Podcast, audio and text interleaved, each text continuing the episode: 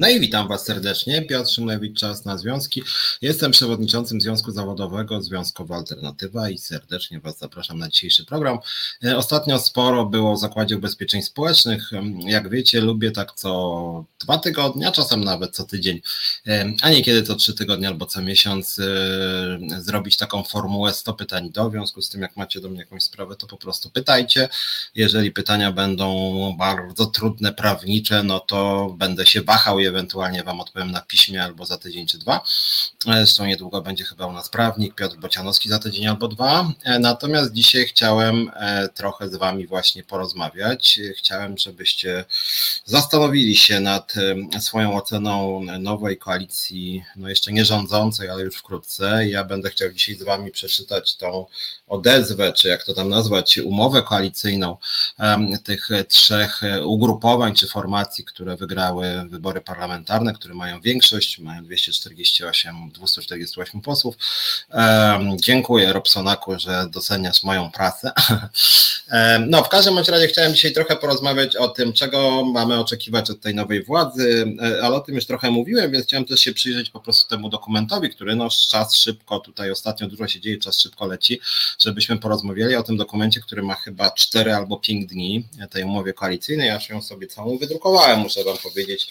Chciałem z Wami o tym dokumencie porozmawiać, samemu wchodząc w takie szaty trochę premierowskie, że będę to oceniał z pozycji właśnie lidera, no głównie lidera związkowego, więc najbardziej mnie interesują te kwestie pracownicze, ale muszę z Wami się od razu podzielić na starcie taką uwagą, że nie jestem zachwycony tym dokumentem. E, nie jestem zachwycony tak odnośnie poziomu jego ogólności, bo jest bardzo ogólny, jak i mm, takiego ducha tego dokumentu, który pod kilkoma co najmniej względami nie jest mi do końca bliski, mówiąc delikatnie. E, więc o tym dzisiaj chciałem z Wami porozmawiać i spytać się Was, co sądzicie o tym dokumencie, co sądzicie o tej nowej większości parlamentarnej, czego byście od tej większości oczekiwali jakie Waszym zdaniem powinny być te kluczowe pierwsze decyzje, w jaki sposób też działać, jak powinna działać ta nowa większość parlamentarna, żeby działać skuteczniej, żeby na przykład ominąć weto prezydenta. O, tutaj e, kolega wydawca wrzucił nasz fundusz protestacyjny, więc od razu od tego może też zacznę, jeżeli już fundusz, a jeszcze żebym jednej rzeczy nie zapomniał, dziękuję pani Monice Krawczyk, która jest dzisiejszym naszym producentem. Jeżeli ktoś nam e, pomaga e, wspiera finansowo Reset Obywatelski, no to wtedy właśnie może być takim producentem. W związku z tym Monika Krawczyk, bardzo dziękujemy za wsparcie Resetu Obywatelskiego. A wsparcie dla Resetu Obywatelskiego jest też wsparciem e, dla mojego programu, mojej, moich, mojego programu Czas na Związki, mojego podsumowania tygodnia z Wojtko Krzyżaniakiem. Ta zrzutka, którą teraz tutaj kolega, mm, nasz wydawca wrzucił, to jest zrzutka, która dotyczy naszych działań głównie prawnych. Ostatnio, e, ostatnio to wam może od tego też, może od tego jednak zacznę, tak anegdotycznie trochę, e, więc wrócę, jeśli, jeśli pozwolicie, na 10 minut do Zakładu Ubezpieczeń Społecznych. Ostatnio była dzika awantura w ZUS-ie, Ilona pewnie za tydzień czy dwa więcej o tym powie, natomiast Natomiast mm, w piśmie do pracowników. E, jeden ze związków, bodaj on był zrzeszony w Solidarności, było napisane, że e, pani Ilona Garczyńska to jest taka dziwna osoba i nasz związek jest w ogóle takim dziwnym związkiem, ponieważ my między innymi zbieramy fundusze przez portal zrzutka.pl. No i ja powiedziałem, oczywiście Ilona też w ten sposób to odebrała, że no my generalnie jesteśmy właśnie normalnym związkiem zawodowym, który nie ma dużej kasy od władzy, nie ma dużej kasy od żadnego kapitału prywatnego, nie ma dużej kasy od pracodawców, nie ma dużej kasy z nieruchomości, bo wszystkie te trzy centrale OPZZ, Forum i Solidarność mają dużą kasę głównie z nieruchomości. Oni, słuchajcie, mają hotele, które wynajmują i mają mnóstwo kasy. Za to my jesteśmy finansowani wyłącznie obecnie w 100% e, ze składek, w tym składek wspierających i ta zrzutka, którą tutaj kolega wrzucił, zrzutka.pl, to jest nasza zrzutka na między innymi, czy głównie E, procesy sądowe, które prowadzimy, a tych procesów w samym Zakładzie Ubezpieczeń Społecznych jest co najmniej pięć, w tym sprawa w prokuraturze. Pani Gertruda Uścińska nas oskarżyła mm, w trybie cywilnym, w trybie karnym i mnie, i Ilonę Garczyńską, zwolniła Ilonę Garczyńską, poszła do prokuratury przeciwko nam. W związku z tym jakakolwiek, jaka, jakiekolwiek wsparcie na tą zrzutkę, no generalnie rzecz biorąc nam brakuje bardzo dużych pieniędzy i byśmy chcieli naprawdę prowadzić szerokie kampanie, więc, więc każda złotówka pójdzie na działalność statutową, Jak wiecie, nasz związek jest bardzo transparentny, więc jak ktoś chciałby więcej wiedzieć, to oczywiście odpowiem na każde pytanie, również dotyczące finansów w związku, więc jak chcecie wiedzieć, żebym powtórzył, ile ja zarabiam, ile zarabiają moi pracownicy, ile płacimy za siedzibę związku, na co są poza tym wydawane nasze środki, to pytajcie. Na każde pytanie będzie precyzyjna odpowiedź. Jak ktoś miał wątpliwości, to chętnie też wydrukuję wykaz naszego konta. Nie ma tu żadnego problemu z tym zupełnie. No, więc to y, natomiast jak chodzi o ZUS, dlaczego zacząłem o tym mówić? Ilona jeszcze o tym nie mówiła, ale słuchajcie, kilka dni temu y, było spotkanie y, w Zakładzie Ubezpieczeń Społecznych. Ilona tutaj tydzień temu była bardzo krótko z tego względu, że właśnie na to spotkanie w ZUS-ie jechała. Pojechała e, kilkaset kilometrów, przyjechała do Warszawy. Spotkanie miało być na 12 i Ilona, jak to się mówi, pocałowała klamkę, to znaczy Zakład Ubezpieczeń Społecznych, słuchajcie, w ogóle jej nie wpuścił na obrady. Nasz związek nie został wpuszczony e, na obrady. Pani Uścińska ze swoimi kolegami i koleżankami powiedziała, że e, nie uznaje w ogóle naszego związku po raz kolejny, mm, że jej zdaniem w ogóle nie mamy uprawnień organizacji zakładowej w ZUS-ie, Mm, ile nie będzie z nami rozmawiać. Chodziło o mm, podział funduszu nagród. Mm, ale jak ktoś nie lubi tematu ZUS-u, ja nie będę o tym długo mówił, bo dzisiaj pamiętam, mieliśmy dzisiaj mówić o umowie koalicyjnej, no ale to jest rzecz ciekawa i taka anegdotycznie nawet ciekawa, mianowicie przyjechali nasi ludzie z zarządu Zakładu Ubezpieczeń Społecznych i słuchajcie, nie zostali wpuszczeni, chociaż dzień wcześniej Zakład Ubezpieczeń Społecznych potwierdził zaproszenie dla nich, e, przesuwając spotkanie z 10.30 na 12 i o godzinie 11.50 przyjechali i powiedziano im, że w ogóle ich nie ma, nie istnieją i że nie będą wpuszczeni na spotkanie spotkanie, nie będą ich dotyczyć te negocjacje. Władza ZUS-u się dogada z pozostałymi dziesięcioma związkami. E, dostał nasz związek dokument, w którym było napisane trzyzdaniowy dokument, mniej więcej czy cztero, na którym było napisane, że nasz związek nie spełnia, nie ma, nie przysługują mu uprawnienia zakładowej organizacji, ponieważ nie dopełnił obowiązku i tu podany artykuł ustawy o związkach zawodowych. Zdaniem pani Uścińskiej nasz związek, mm, że tak powiem, nie przeliczył się. O co tutaj chodzi? Krótko, żeby nie było, że ja coś ukrywam. Mianowicie każda organizacja związkowa dwa razy w roku musi podać swoją liczebność pracodawcy. Nasz związek oczywiście wszystkie nasze związki związki tych terminów się bardzo pilnują. Ja osobiście jako lider ich pilnuję, w związku z tym wszystko tutaj było mm, w porządku.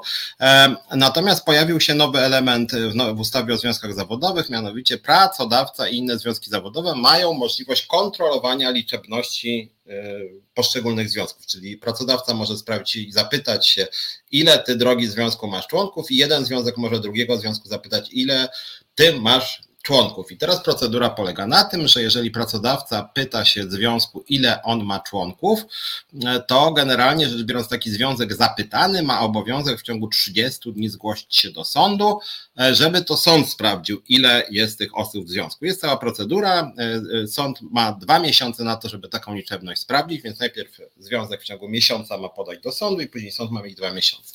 Problem polega na tym, że odkąd ta ustawa weszła w życie, żaden sąd w Polsce, według mojej wiedzy, nie przeliczył w terminie członków związku. Po prostu ustawa jest totalnie martwa. Ale tak czy inaczej, w ciągu tych 30 dni, zgodnie z życzeniem pracodawcy, który chciał nas przeliczyć, nasz związek w ZUS-ie zgłosił taki wniosek do sądu. Zgłosił. W związku z tym nie zrozumieliśmy, e, dlaczego nie jesteśmy wpuszczani na spotkanie, skoro dopełniliśmy obowiązku.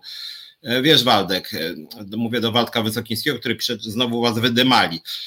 Wiesz, no to trochę tak jakbyś ty szedł na przykład na spotkanie, nie wiem, szedłbyś do teatru i przed teatrem by stała policja, ty byś mówił mam bilet, a policja nie. No i co z tego, że ma pana bilet, nie wpuścimy pana a, i w śmiech, a ty, no ale zaraz, ja mam bilet, wpuśćcie mnie, spadaj pan, nie wejdziesz tutaj. Ja bym ci napisał, znowu policja cię wydymała no spoko, no jeżeli uważasz, że tak fajnie jest argumentować, no można. Ja uważam, że nie byłoby to fajne postępowanie policji i tak samo uważam, że nie jest fajne postępowanie ZUS-u. ZUS twierdzi, że myśmy nie dopełnili jakiegoś obowiązku, ale nie ma żadnego, dokładnie żadnego potwierdzenia z sądu, nie ma orzeczenia sądu, przynajmniej ZUS takiego, takiego czegoś nie pokazał, e, żebyśmy my coś zrobili nie tak. E, sąd nie stwierdził, że nie wiem, nas jest mniej niż podaliśmy, albo że e, nie wiem, że zrobiliśmy jakieś błędy proceduralne, więc naszym zdaniem to jest jakaś dziwna interpretacja ZUS-u korespondencji między nami i sądem. Oczywiście zgłosiliśmy do sądu wniosek o to, żeby nam wydali papiery, żebyśmy zobaczyli, co takiego w tym sądzie się zadziało. Natomiast skończę wam tylko, skończę wam tylko ten temat, mianowicie spotkanie miało być na 12. Ilona Garczyńska ze swoimi członkami zarządu przyszła do siedziby związku i cóż zrobiliśmy? Zrobiliśmy to, że napisaliśmy kolejne pismo do sądu, bo nie mieliśmy wglądu w te papiery, nie wiemy na jakiej podstawie ZUS nas nie wpuścił. W związku z tym poszliśmy do sądu z kolejnym pismem, żeby nas przeliczono. Przyjechaliśmy z tym do zarządu ZUS-u, władz ZUS-u, pokazaliśmy ten papierek, a ZUS pokazał, no to spoko, to my już was uznajemy, ale gadać już z wami nie chcemy, bo rozmowy się skończyły. Trwało całość dwie godziny, normalnie rozmowy trwają godzin mniej więcej 10, ale najwyraźniej w tej sytuacji, e, w tej sytuacji e, wystarczyły dwie godziny. I jeszcze Wam jedną rzecz powiem. E, wszyscy pracownicy ZUS-u, czy zdecydowana większość, uważała, że nagrody powinny być dzielone w sposób mm, egalitarny, to znaczy wszyscy powinni dostać mniej więcej tyle samo. Do podziału było średnio około 5 tysięcy złotych, tam mówiło się nawet o 5600 ale brutto, pamiętajcie, więc to nie jest jakiś wielki majątek. I podział, który poparło 10 związków zawodowych, nasz tego nie podpisał, nie został dopuszczony do rozmów. Otóż minimalna stawka, którą w ramach tej nagrody, którą ZUS zaproponował, a 10 związków na czele z OPZZ, Forum i Solidarnością e, e, podpisało, to dolna stawka była 1000 zł, a górna stawka, słuchajcie, była 8 tysięcy, czyli jeżeli ktoś jest znajomym królika, znajomym pani Uścińskiej, to, y, to może dostać 8 e, tysięcy, a jeżeli ktoś jest panią Uścińską nie lubi, to może dostać 1000 zł. I tak właśnie podzielono, wbrew woli pracownikom, wszystkie związki się mm, dogadały, więc to woli tego, co się dzieje w ZUS-ie. E, obecnie zastanawiamy się, e, zastanawiamy się, czy to, czy to ten podział był zupełnie legalny. Dokładnie, Waldku, nie było nas przy podziale kasy, bo nas nie dopuszczono i naprawdę, nie wiem, no dramat, tak, dramat, że nas nie dopuszczono. Tak jak mówię, czy gdybyś ty się spieszył do teatru i by ci stał nawet, nie wiem, jakiś kibol ochroniarz czy policjant i by cię powiedział, nie wpuszczę pana, ty, no ale mam bilet. No i co z tego, ale ja cię nie wpuszczę. No i co, ja bym cię wtedy myślisz, że z ciebie bym się śmiał? No w sumie trochę się o to prosisz, ale bym się nie śmiał, bo uważam, że to byłoby nie w porządku. No więc to taki wstęp odnośnie tego, co się dzieje w ZUS-ie. Oczywiście wszystkich pracowników ZUS zapraszamy w nasze szeregi, bo pozostałe 10 związków po prostu no, podpisuje wszystko, co pracodawca proponuje. To nie jest działalność związkowa, to jest działalność na rzecz dobra e, pracodawcy. E, będziemy oczywiście na bieżąco informować o sytuacji. E, za tydzień czy dwa Ilona pewnie szerzej Wam o tej całej sprawie opowie, która moim zdaniem jest bulwersująca. Jeżeli jesteśmy już przy innych związkach zawodowych, to powiem Wam anegdotycznie, bo to jest w sumie nie wiem, czy bardziej śmieszne, czy bardziej straszne. Otóż jest taki związek zawodowy, no właśnie, jak Robson napisał, jak jesteśmy zarejestrowani, to powinniśmy mieć możliwość uczestnictwa. Mi się też tak wydaje, więc jeszcze jak się prosisz Waldko o wyjaśnienie tej sprawy, jeżeli nawet ZUS miałby jakieś wątpliwości, miałby wgląd w dokumenty sądowe, to przypominam Ci Waldku, dzień przed spotkaniem nasz związek został zaproszony ponownie, bo zmieniono datę spotkania, dzień przed. E, kilkanaście godzin przed spotkaniem. E, w związku z tym mm, nie chce mi się wierzyć, że, że ZUS nagle nabrał jakiejś wiedzy tego samego dnia rano, tym bardziej, że od razu wysłali mnóstwo długich komunikatów do mediów i do innych e, pracowników. Otóż no, mieliśmy bilet, ponieważ istniejemy i nawet Waldku, nie wiem czy wiesz, rośniemy bardzo szybko. Jest nas około 1500, niedługo będziemy mieli 2000 osób w Zakładzie Ubezpieczeń Społecznych, więc nawet jeżeli Zakład Ubezpieczeń Społecznych miałby jakieś wątpliwości, to powinien je nam w trybie natychmiastowym natychmiastowym po ich uzyskaniu wiedzy na ten temat przekazać, a tego naszym zdaniem nie zrobił. E, przypuszczam, że cała akcja była po prostu szykowana po to, żebyśmy nie brali udziału w rozmowach. W związku z tym naprawdę Waldku też mieli trochę dobrej woli, że tak powiem, bo tutaj moim zdaniem ZUS działał ze złą wolą, co w tym przypadku jest działem moim zdaniem po prostu bezprawnym. Jak mówię, sprawę będziemy wyjaśniać. No, ale to tylko gwoli wprowadzenia kilka minut o ZUS-ie, bo więcej pewnie będzie na ten temat za tydzień. Jeszcze drugi news cyklu, jak nie należy działać związkowo, bo uważam, że związki zawodowe zawodowe nie powinni podpisywać, nie powinny nie powinny podpisywać dokumentów szkodliwych dla pracowników, a podział środków od 1000 do 8 tysięcy to jest podział szkodliwy, mm, niesprawiedliwy. Nadmienię jeszcze, że ci etatowi związkowcy z OPZZ-u, Forum i Solidarności mają co roku najwyższe nagrody, największe nagrody, najwyższe premie najwyższe zaszeregowanie, pracodawca ich wynagradza za to, że są liderami związkowymi e, i dostają dużo więcej pieniędzy niż 95% pozostałych pracowników, więc można się domyślić, że również teraz ci liderzy tych największych związków dostaną po 8 tysięcy, a te szaraczki, że tak powiem, normalni pracownicy, wysoko wykwalifikowani zazwyczaj dostaną 1002 tak moim zdaniem mm, być nie powinno. E, e, jeszcze jedna uwaga, Waldek pisze, że, nie, że wasi prawnicy nie przewidzieli takiego scenariusza. Waldku, Problem polega na tym też, że nasi prawnicy, związki zawodowe są organizacjami oddolnymi ludzi pracy, a ty sugerujesz, że my powinniśmy mieć w każdym naszym związku, w ZUS-ie, w KASie, pracowników remontów dróg, wśród pracowników socjalnych jednego prawnika od wszystkiego, no to sorry Waldku, to daj nam składkę wspierającą 500 tysięcy na przykład i wtedy będzie nam znacznie łatwiej. Natomiast jeżeli dzień przed spotkaniem, Waldku, podkreślam, dzień przed spotkaniem pracodawca nas zaprasza oficjalnie, i nagle po kilkunastu godzinach twierdzi, że coś jest nie tak, o czym nam dziwnym trafem nie powiedział, zapraszając nas, to moim zdaniem jest tu zła wola ze strony pracodawcy, a zła wola jest tutaj również terminem, że tak powiem, prawnym. To znaczy, to jest działanie na szkodę naszego związku to jest działanie na szkodę rozmów też. To znaczy, to jest wyraz wrogości wobec tych rozmów. Jeżeli, jak mówię, ZUS stwierdził, że coś przeciwko nami miał, no to e, powinien o tym od razu powiedzieć. GT 1979 już mówi o tym temacie późniejszym, który zaraz wrócimy już za chwileczkę, o tym, że rząd e, nie wytrzyma raczej rok, najprawdopodobniej za rok będą nowe wybory. Za kilka minut tego przejdzie, moim zdaniem za dwa lata raczej niż za rok. Natomiast jeszcze z cyklu, jak nie powinny działać związki zawodowe, tak anegdotycznie Wam powiem, Zrzeszony Forum Związków e, Zawodowych, Związek Zawodowy Pracowników Policji przyznał komendantowi głównemu Jarosławowi Szymczykowi medal za zasługi e, dla związku. Medal zasługi panu Szymczykowi. Jak pamiętacie, Szymczyk to jest ten, co strzelił granatnikiem w sufit. A ja wam jeszcze dodam jeden news na temat pana e, Szymczyka, że pan Szymczyk doprowadził do tego, że obecnie wśród pracowników cywilnych policji ponad połowa zarabia płacę minimalną nie co najmniej płacę minimalną, tylko płacę minimalną. Eee, jak władza ignoruje prawo, to najlepszy prawnik niewiele może, pisze Darek Bielecki i dokładnie się z nim zgadzam. No i znowuż odpowiadam jeszcze raz Waldkowi.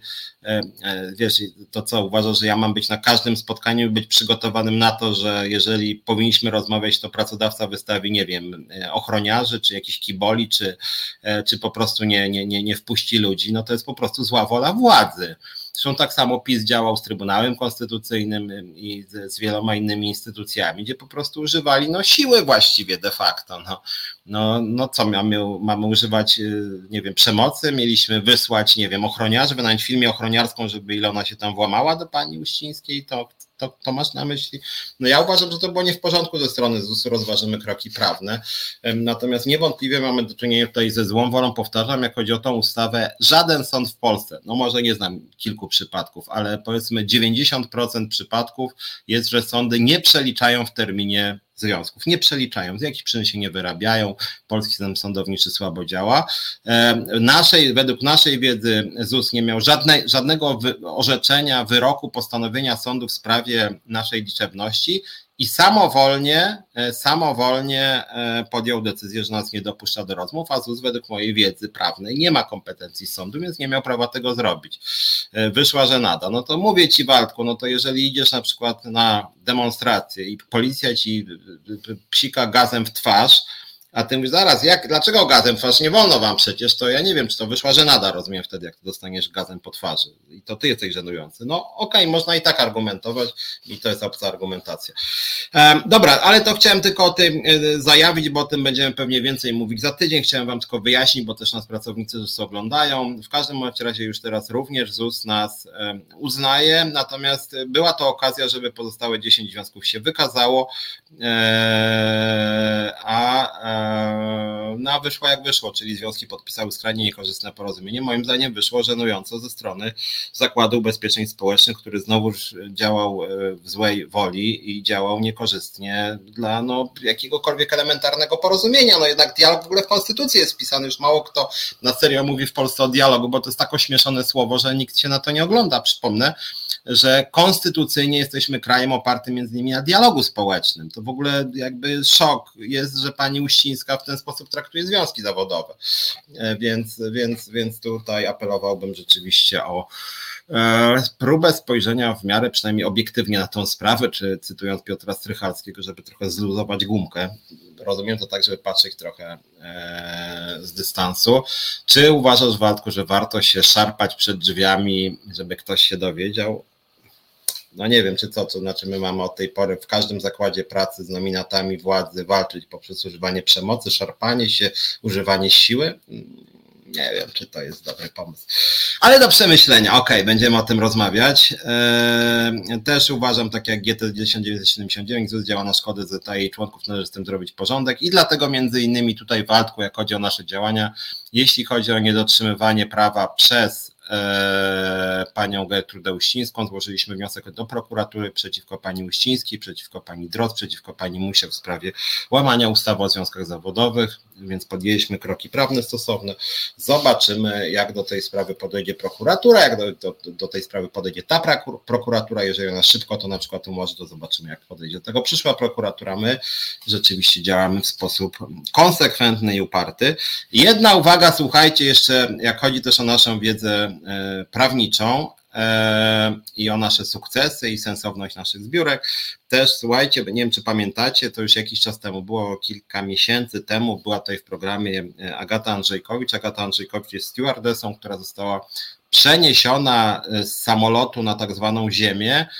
To znaczy, przypomnę Wam tylko kontekst, mianowicie swego czasu w czasie epidemii koronawirusa pan Rafał Milczarski, ówczesny prezes lotu, teraz już tym prezesem nie jest, ten swego czasu mnie pozwał i tak na marginesie, mówię to też do Waldka, wraz z moimi sojusznikami e, ze Związku Zawodowego Pracowników Personelu Pokładowego i Lotniczego, zmusiliśmy pana prezesa do wycofania pozwu przeciwko mnie. Wygrałem z nimi. Wycofali pozew i zapraszali mnie po różnych kawiarniach, restauracjach, prosząc, żeby oni mogli wycofać po cichu, żebym ja się tym nie chwalił, że oni wycofują. Ja powiedziałem, spadajcie i tak się pochwalę. I skończyło się tym, że Wycofali, a ja się tym pochwaliłem i taka też była ugoda. Ugoda polegała na tym, że oni bezwarunkowo wycofują pozew przeciwko mnie, a ja z nim robię, co mi się żywnie podoba. To samo było z portami lotniczymi, więc tutaj jak chodzi o moje pojedynki z nominatami e, partyjnymi w strukturach władzy, w spółkach Skarbu Państwa, instytucjach państwowych jest na razie 2 do 0 dla mnie. Mm, warto o tym pamiętać. Ale wracając do Agaty Andrzejkowicz. Agata Andrzejkowicz była u mnie w programie kilka miesięcy temu, a może nawet kilkanaście, chyba kilka miesięcy temu. E, mm, I mówiła tutaj w, programie w Czas na Związki, w tym, którym teraz go prowadzę, o godzinie 17, mówiła o tym, jakie są warunki pracy w locie, że została właśnie zdegradowana, tak jak powiedziałem, e, z e, nieba na ziemię, że tak powiem. Chodziło o to, że pan prezes chciał się pozbyć niewygodnych działaczy związkowych i część stewardess w czasie epidemii koronawirusa przeniósł, że tak powiem, na ziemię, to znaczy przekazał im kompetencje że tak powiem, studentów. To znaczy one zaczęły się zajmować pokazywaniem ludziom, jak dojść do bramki na przykład. No jak ktoś był na lotnisku Okęciewie, to jest spore lotnisko, więc ktoś tam są ludzie, którzy, e, którzy e, pokazują w jaki sposób e, dojść, nie wiem, właśnie do bramki, do gate'u, do gdzie trzeba iść i mówiła o tym i za to właśnie została wyobraźcie sobie, dostała karę nagany, że była u mnie w programie w resecie obywatelskim, dosłownie. E, że mówiła między innymi o tym, że została zdegradowana, zostało to zrobione wbrew przepisom, dlatego że była chronionym, mm, chronioną osobą w związku zawodowym właśnie i pan Milczarski firma ją pozwała za to i właśnie był teraz wyrok e, właśnie e, zwycięski. Sąd uznał, że nagana nie była uzasadniona, Agata dostała naganę za udział w moim programie w Resecie Obywatelskim, programie, który teraz oglądacie, w związku z tym w związku z tym, a no właśnie, pierogi, tak, były pierogi w pewnym momencie ze strony pana prezesa jako forma nagrody.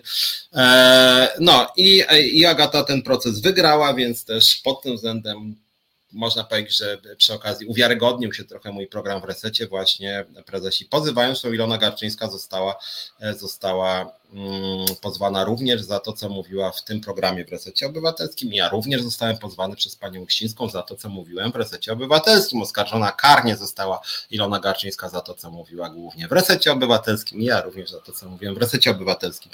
W związku z tym, no, dla niektórych pracodawców ten program jest bardzo, bym powiedział, opiniotwórczy i przypuszczam, że tą audycję, którą teraz oglądacie, również przedstawiciele Zakładu Ubezpieczeń Społecznych oglądają. Tak jak mówiłem, ten program staram się z wami prowadzić odnoszę się do Waszych głosów. Wojtek Polak pisze, że pojawiają się głosy, że Lewica może poprzeć dalsze urzędowanie pani Gertrudy. Czy jest ziarno prawdy w tych pogłoskach? Hmm, szczerze powiedziawszy, ja mam dużo sygnałów, że pani Gertruda Uścińska się pakuje i przygotowuje się do odejścia, a przygotowuje się do odejścia o tyle, że ona nie chce być zdymisjonowana, bo byłaby to jej ujma na jej honorze, więc wolałaby sama odejść i zastanawia się, w jaki sposób odejść, tak żeby to nie wyglądało, że ktoś się jej pozbywa, że jest karana za coś. Ale mówię, to są plotki, więc żeby nie było, nie jestem o tym przekonany, czy tak jest. E, natomiast moim zdaniem jednak zostanie zdymisjonowana, zdymisjonowana. Natomiast rzeczywiście część lewicy, co jest dla mnie smutne i żenujące, e, w jakiejś mierze z panią Uścińską swego czasu przynajmniej współpracowała, rozmawiając z przedstawicielami lewicy w tej sprawie, między innymi Ilony Garczyńskiej, i oni się kręcili, ściemniali, nie chcieli pomagać, więc tu jest moim zdaniem jakiś szerszy układ, który sprawia, że, e, że rzeczywiście opozycja obecna która wkrótce pewnie będzie władzą i będę mówić o tym porozumieniu e, między partiami, e, że również w sprawie ZUS-u nie było interwencji ze strony czy to Lewicy, czy Koalicji Obywatelskiej, ale mimo wszystko uważam, że pani Uścińska będzie zdegradowana. GT 1979 przewodniczącym Z nie brakuje tak zwanych jaj ja ich popieram, dziękuję bardzo. Ja też tu w tym kontekście wiem, że jaj. E, też uważam, że między innymi Ilona i jej również inni członkowie zarządu mają te tak zwane jaja. Ja też staram się mieć jaja i się nie boimy pani Usińskiej, nie boimy się pana Kaczyńskiego, nie boimy się pana Ziobry i nie boimy się również pana Tuska, e, pana Czarzastego czy pana Hołowni. Mm, do tych drugich zaraz tutaj e, przejdziemy. E, cóż, cóż jeszcze? Ach, a może później już powiem o tym, co się dzieje z ustawą o handlu w niedzielę, a teraz przejdę jednak do tej ustawy czy samo odejście nie pozbawi odpraw. Trudno powiedzieć, właśnie tu też są, też są tam negocjacje, natomiast to jest inne trochę stanowisko niż spółka Skarbu Państwa. Zarobki w ZUS-ie są jednak dużo niższe niż na przykład w Orlenie, więc przypuszczam, że, że to jakaś będzie tam za porozumieniem stron, 3 czy 6 pensji. No pani Uścińska się wyżywi moim zdaniem, natomiast my będziemy oczywiście starać się, żeby pani Uścińska poniosła, powtarzam, odpowiedzialność karną za swoje działania, za nadużywanie uprawnień z artykułu 231 kodeksu karnego, jest artykuł 220 8 kodeksu, kodeksu karnego, one są zresztą w tej sprawie tożsame. Chodzi o przekraczanie uprawnień przez urzędników państwowych. Jeżeli przekraczanie uprawnień oznacza działanie na własną korzyść materialną, to jest do 10 lat więzienia. W takim ogólnym sensie ten przepis mówi o karze do 3 lat więzienia, e, więc będziemy starać się, żeby pani Uścińska trafiła do więzienia, podobnie jak, e, podobnie jak do więzienia moim zdaniem powinien trafić pan Ziobro, pan Czarnek czy pan Szumowski.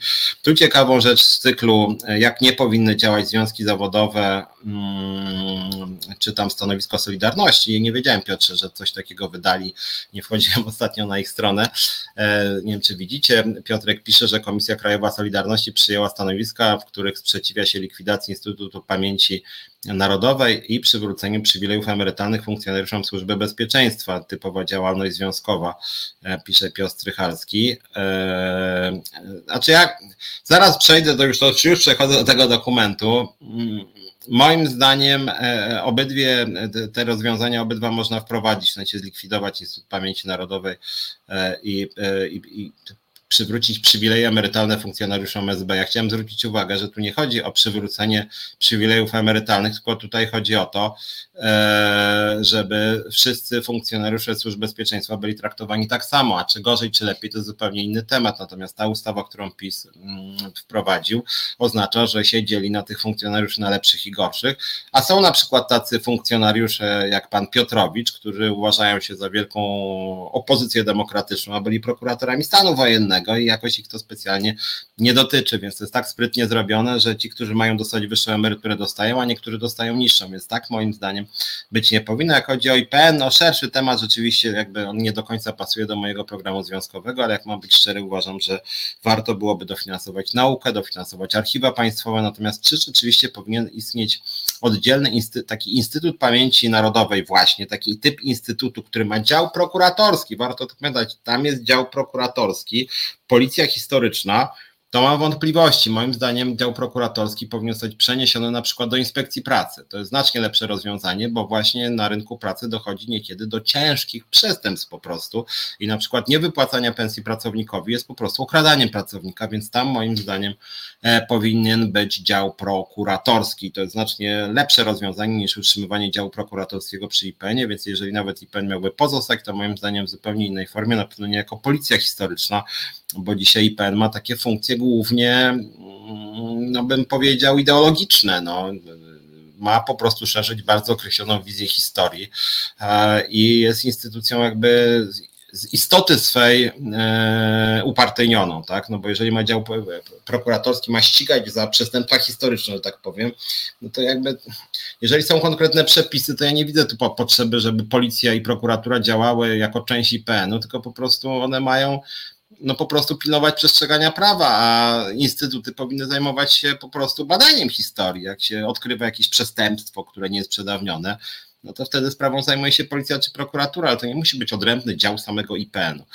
Anna pisze, no, że tak, że to jest niedopełnienie obowiązku przez funkcjonariusza publicznego. Dokładnie o to chodzi w sprawie pani Uścińskiej i wielu innych urzędników pisowskiego państwa.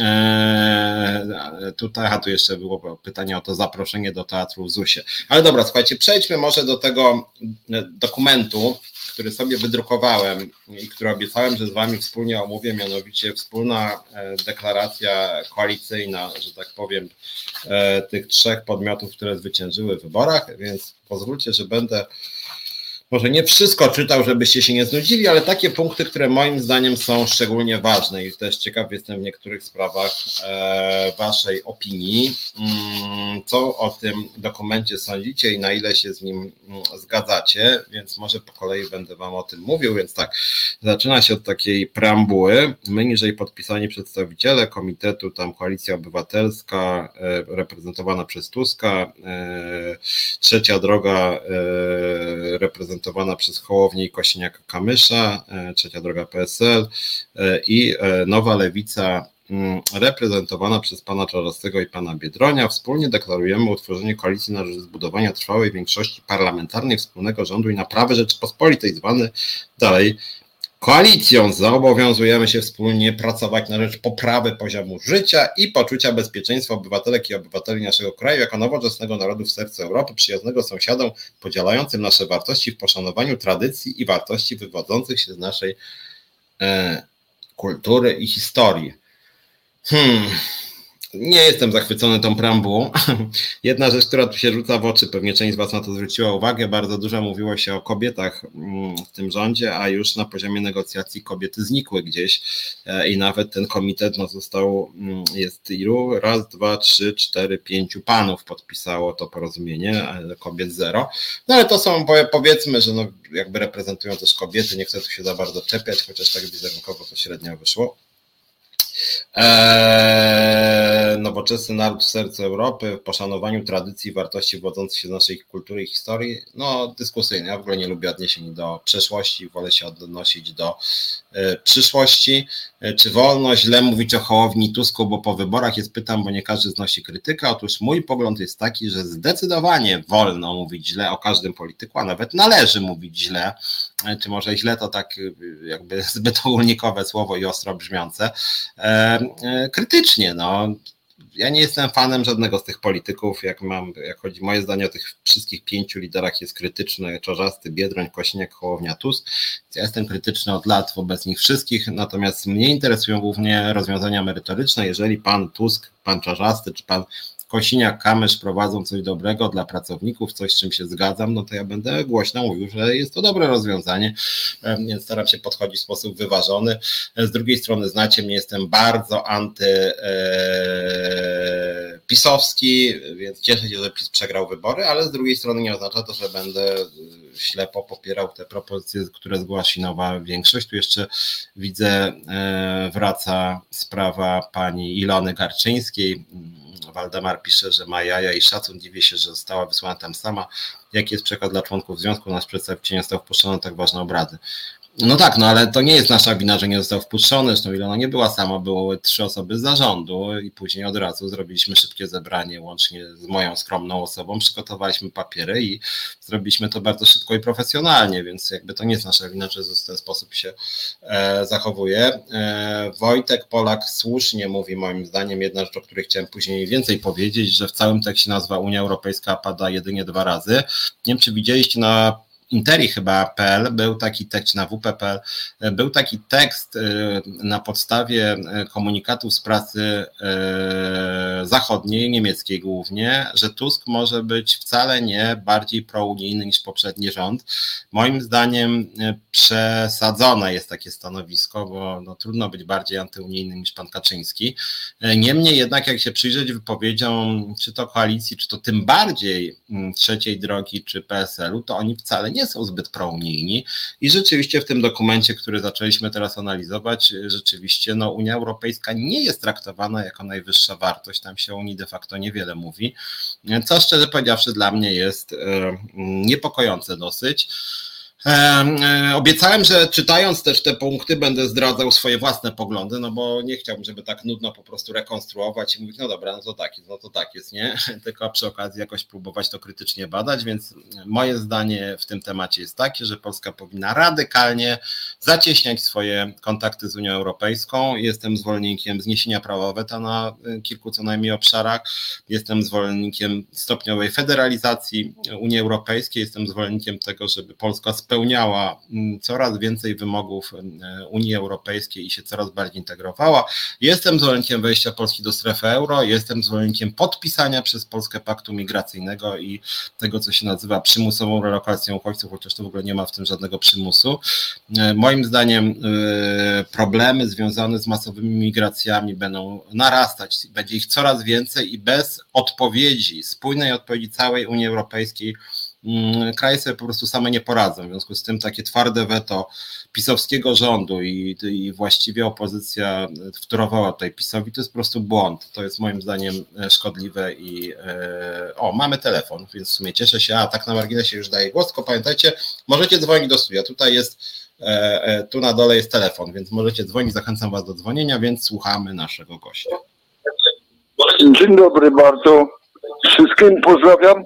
Na początku chcę powiedzieć, wczoraj to było najlepsze, co mogło być. Ten Sejm był cudowny. Nasz kochany przywódca Kim Jarkacz, właściwie powinien kimać już, bo on tam cały czas spał. Dosłownie nie wytrzymywał.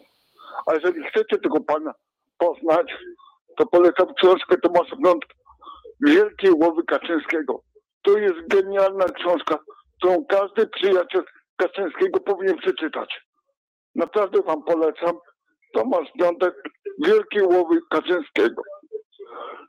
Wszystkiego dobrego i trzymajcie się. Dziękuję. E, jedna uwaga tutaj do tego, co, co kolega powiedział. E, ja bardzo nie lubię pana prezesa Kaczyńskiego, bardzo nie lubię Prawa i Sprawiedliwości. E, natomiast przestrzegałbym przed takim mm, triumfalizmem, mm, że oto wygrała wybory ta zjednoczona opozycja i teraz będziemy się tam, nie wiem, wspólnie rechotać z tego, że Hołownia przywalił, e, nie wiem, tam Witek albo Kaczyńskiemu, że Kaczyńskiemu odbija. Mm, to chyba w ogóle źle jest dla demokracji, jeżeli demokracja rządzi się takimi prawami, że tak powiem, że dyskusja opiera się na takich prostych tożsamościach my kontra oni. Mm, zły PiS i dobra opozycja, która teraz właśnie weszła triumfalnie i teraz będziemy żyć każdym bonmotem Hołowni, e, czy tam, nie wiem, Tuska, e, ale mu przywalił, nie, i będzie, u, na, nasi górą, nie. Mm, jako lider związkowy staram się jednak trochę stać z boku. Ja się cieszę, że PiS przegrał wybory, ale z drugiej strony czekam, czy y, dla setek tysięcy pracowników, szczególnie sfery budżetowej, samorządowej, te nowe rządy będą lepsze. Bo to, że będą lepsze prawdopodobnie jak chodzi o ogólnie pojmowaną praworządność, że będą lepsze jak chodzi o ogólnie, ogólnie relacje z Unią Europejską, że będą lepsze jak chodzi o prawa kobiet y, czy osób nieheteroseksualnych, Myślę, że tak. I to są ważne sprawy dla mnie, żeby było jasne. Ale z drugiej strony, y, to, że będzie trochę lepiej na kilku wybranych obszarach, to nie znaczy, że ja mam ten rząd popierać i mam być nim zachwycony. Mm, I między innymi dlatego chciałem z Wami przedyskutować ten dokument, y, jedyny jak na razie tej nowej większości, że on jest moim zdaniem słaby. E, I y, w związku z tym, że to jest ta lepsza władza, władza, którą sam osobiście w jakiejś mierze przynajmniej im życzyłem dobrze, powiem tak, no to uważam, że jako część tego elektoratu, który ich wybrał, mam prawo też od nich oczekiwać. A że jestem też liderem związkowym, który ma blisko 10 tysięcy osób, to też w imieniu tych ludzi żądam, mm, oczekuję, żebyśmy mieli do czynienia z naprawdę dobrą zmianą. Jeżeli tej zmiany nie będzie, no to nawet nie tylko dlatego, że sam uważam, że trzeba tę władzę krytykować, ale że tak powiem, moi ludzie będą ode mnie oczekiwać, żebym ja ich krytykował. Więc z jednej strony cieszę się, że PiS, władza PiSu odchodzi w przeszłość przynajmniej na jakiś czas, ale z drugiej strony przestrzegałbym przed takim właśnie triumfalizmem, że ale wczoraj tam im przywalił, kaczor już się sypie, nie? To, co się akurat wczoraj działo, muszę Wam powiedzieć, czy przedwczoraj, dla mnie to są głównie gesty. Oczywiście gesty w polityce są ważne, natomiast dla mnie, jako e, lidera związkowego, jako eksperta, jako dziennikarza, gesty są drugorzędne. To, że nawet, nie wiem, pracownicy TVN-u zachwyceni, że tam, nie wiem, jakaś tam kotara znikła, no fajnie, no, ale jak chodzi o merytoryczne decyzje, to na razie trudno jest powiedzieć, czy to jest dobre, czy złe. No. E, zmienił się nieco klimat polityczny, że rzeczywiście ta władza nowa jest powiedzmy przynajmniej deklaratywnie bardziej otwarta, łatwiej z nią rozmawiać, Natomiast no nie popadajmy w taki, że tak powiem, zachwyt, że ta opozycja to już jest taka fajna i w ogóle wszystko jest ok. Więc zaraz będziemy przychodzić do tych konkretów programowych. Już zaczęliśmy je, tylko wolno to idzie trochę. E, je czytać i przyglądać się, czy rzeczywiście e, na podstawie tego, co tutaj czytamy, e, ten nowy rząd nam tutaj zrobi coś dobrego. Jak na razie nie jestem pewien. W miarę podejmowanych decyzji przez nowy rząd, decyzji dotykających milionów ludzi, triumfalizm szybko się ulotni, rządzenie to nie jest bajka. Wojtek Polak pisze i dokładnie to mniej więcej chciałem e, powiedzieć. Gonia pisze, trzeba cały czas edukować e, Unię Europejską, euro i tak dalej. No rzecz polega na tym, że w Polsce chyba obecnie nie ma dużej siły politycznej, która by była za wejściem Polski do strefy euro. To są ewentualnie pojedynczy politycy. Hołownia chyba był najbardziej za, ale generalnie też ten jego głos się za bardzo nie przebijał. Wyzwania dla nowego rządu powinny być priorytety, lepsza służba zdrowia za wysokie stopy procentowe, wynagrodzenia zbyt niskie, etc. No, kierunkowo się e, zgadzam rzeczywiście. Gonia Francuz jeszcze pisze, że IPNCBA to organizacja obecnie polityczne e, do likwidacji. W tej sprawie też się zgadzam, ale zaraz może jeszcze do tego e, przejdziemy. No, wracając do tego dokumentu, o którym, który zacząłem Wam tutaj e, czytać, e, podziękować wszystkim wyborcom, którzy 15 października w niespotykanej liczbie stawili się przy urnach. To wspaniałe święto polskiej demokracji nie byłoby możliwe, gdyby niewielka aktywność społeczeństwa obywatelskiego w ostatnich latach, którą strony koalicji uważają za wielkie zobowiązanie. Pracując będziemy zgodnie, pilnując postanowień niniejszej umowy koalicyjnej ze świadomością odpowiedzialności za przyszłość Polski w sprawach programowych nieuwzględnionych w niniejszej umowie. Strony koalicji zgodnie że mając na względzie interes Polski będą prowadzić przyjazny dialog, by wypracować wspólne stanowiska i projekty aktów prawnych. Dialog ten będzie prowadzony pomiędzy partiami tworzącymi koalicję, ale też z szerokim uwzględnieniem głosu społecznego. E, pozwól e, nam się trochę pocieszyć, Piotrze, że pozbyliśmy się stęchłego pisowskiego powietrza, Gonia pisze Francuz. Goniu, tylko no to co, ja mam nie prowadzić programu, ponieważ mamy dać taryfę ulgową. No ja wychodzę z takiego przekonania, Wspominałem to chyba kilka dni temu. Niektórzy mi mówili, dlaczego tak szybko zaczynasz się krytykować. Mamy wstępny dokument, Goniu. To jest ten wstępny dokument, to jest umowa koalicyjna, w oparciu o co rząd chce rządzić. To jest wspólna deklaracja tych liderów, których wymieniłem.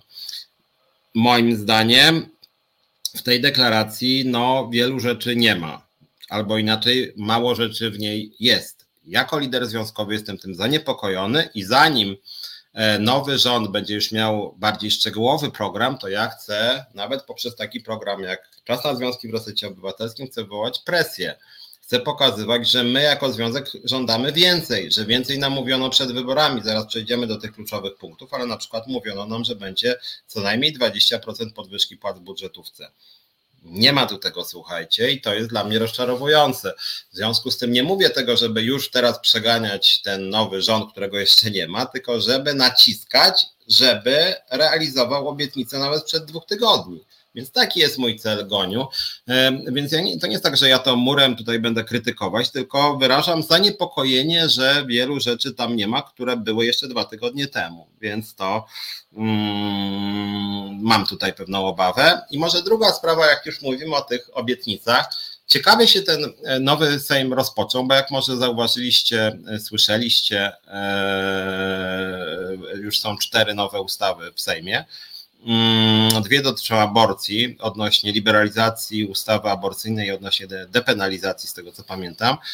Z obydwoma ja się osobiście zgadzam, natomiast nie ma tutaj większości, więc prawdopodobnie będzie bardzo ciężko przeforsować to lewicy i koalicji obywatelskiej, chociaż uważam, że prawo aborcyjne w Polsce obecnie jest barbarzyńskie. Nie będę za dużo o tym dzisiaj mówić, bo to jest program związkowy, natomiast y, myśmy jako Związkowa Alternatywa brali udział w strajkach kobiet. Jesteśmy związkiem progresywnym, związkiem postępowym, jesteśmy w pełni za prawami kobiet, więc ja mogę tylko ze strony, mm, ze strony y, swojej zasygnalizować, że wydaje mi się, że dobrym kierunkiem byłoby, żeby na przykład rozporządzeniem ministra zdrowia spróbować zmienić interpretację tej obowiązującej restrykcyjnej ustawy, bo powiem Wam, że na przykład jak chodzi o prawa aborcyjne, to w Wielkiej Brytanii, kilku innych krajach, teraz nie pamiętam jakich, ale w kilku innych krajach poza Wielką Brytanią i Polską e, jest, są przepisy, w których e, aborcja jest dopuszczalna, gdy zdrowie i życie kobiety jest zagrożone. Tyle tylko, że w Wielkiej Brytanii przez zdrowie rozumie się między innymi zdrowie psychiczne, co oznacza, że jeżeli kobieta się źle czuje, że jeżeli bycie w ciąży jest dla niej y, potężnym stresem, to wtedy zazwyczaj dostaje zezwolenie od lekarza psychiatry na dokonanie aborcji. W związku z tym, gdyby ten typ interpretacji był dopuszczony, to można powiedzieć, bez zmiany przepisów ustawa aborcyjna zostałaby radykalnie e, zliberalizowana. Zresztą do pewnego stopnia, przynajmniej kilka lat w PRL też w ten sposób właśnie interpretowano, że właśnie były przesłanki e, lekarskie, a te przesłanki lekarskie mówiły po prostu o tym, że są przesłanki na przykład od lekarza psychiatry. Więc to na początek można też iść w tym kierunku. Ja jestem również gorącym zwolennikiem likwidacji klauzuli sumienia. Tego też nie ma w tym dokumencie. Mm, uważam, że klauzula sumienia to jest jakiś nonsens. To znaczy, jeżeli y, klauzula sumienia polega na tym, że każdy lekarz ma prawo leczyć w sytuacjach, y, w których ma ochotę i nie leczyć w sytuacjach, w których też ma ochotę, no to to jest kuriozum. No, albo uznajemy, że aborcja w pewnych przypadkach jest legalna, albo nie jest legalna. Jeżeli jest legalna, to uważam, że żaden lekarz nie powinien mieć prawa odmowy dokonania zabiegu, bo to jeżeli tutaj miałby mieć prawo, to powinien mieć prawo no, w każdej innej sytuacji. A co jeżeli lekarz nie będzie chciał na przykład dokonywać operacji, nie wiem, wyrostka czy woreczka żółciowego, to co to też będzie spoko, że pacjent już jedzie tam, e, łóżko traci przytomność, lekarz mówi sorry, sumienie mi nie pozwala.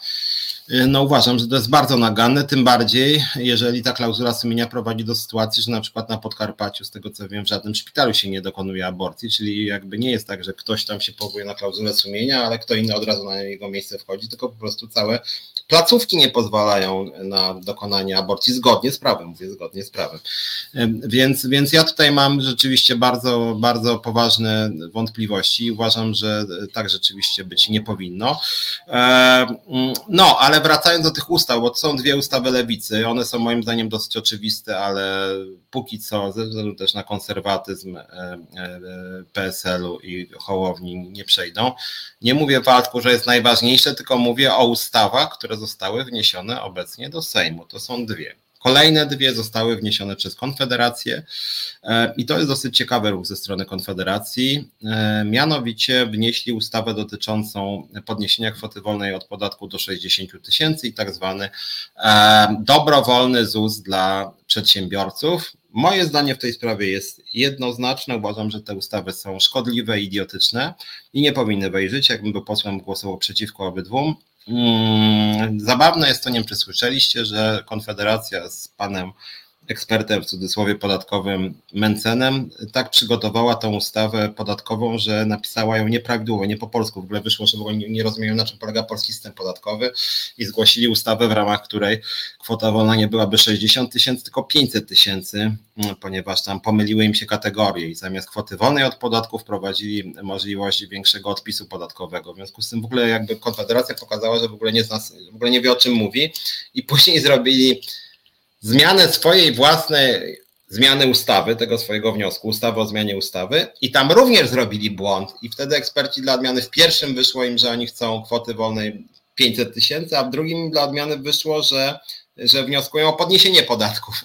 I, i, i, i musieli drugi raz poprawiać, ale niezależnie od tego, że Konfederacja ośmieszyła się, że nie zna prawa podatkowego, ja zawsze mówiłem, że kluczowy problem z Mencenem jest taki, że to jest człowiek, niemądry, że to jest człowiek, który nie ma wiedzy, który jest tak naprawdę kombinatorem, który ma bardzo minimalną wiedzę o sprawach społeczno-gospodarczych.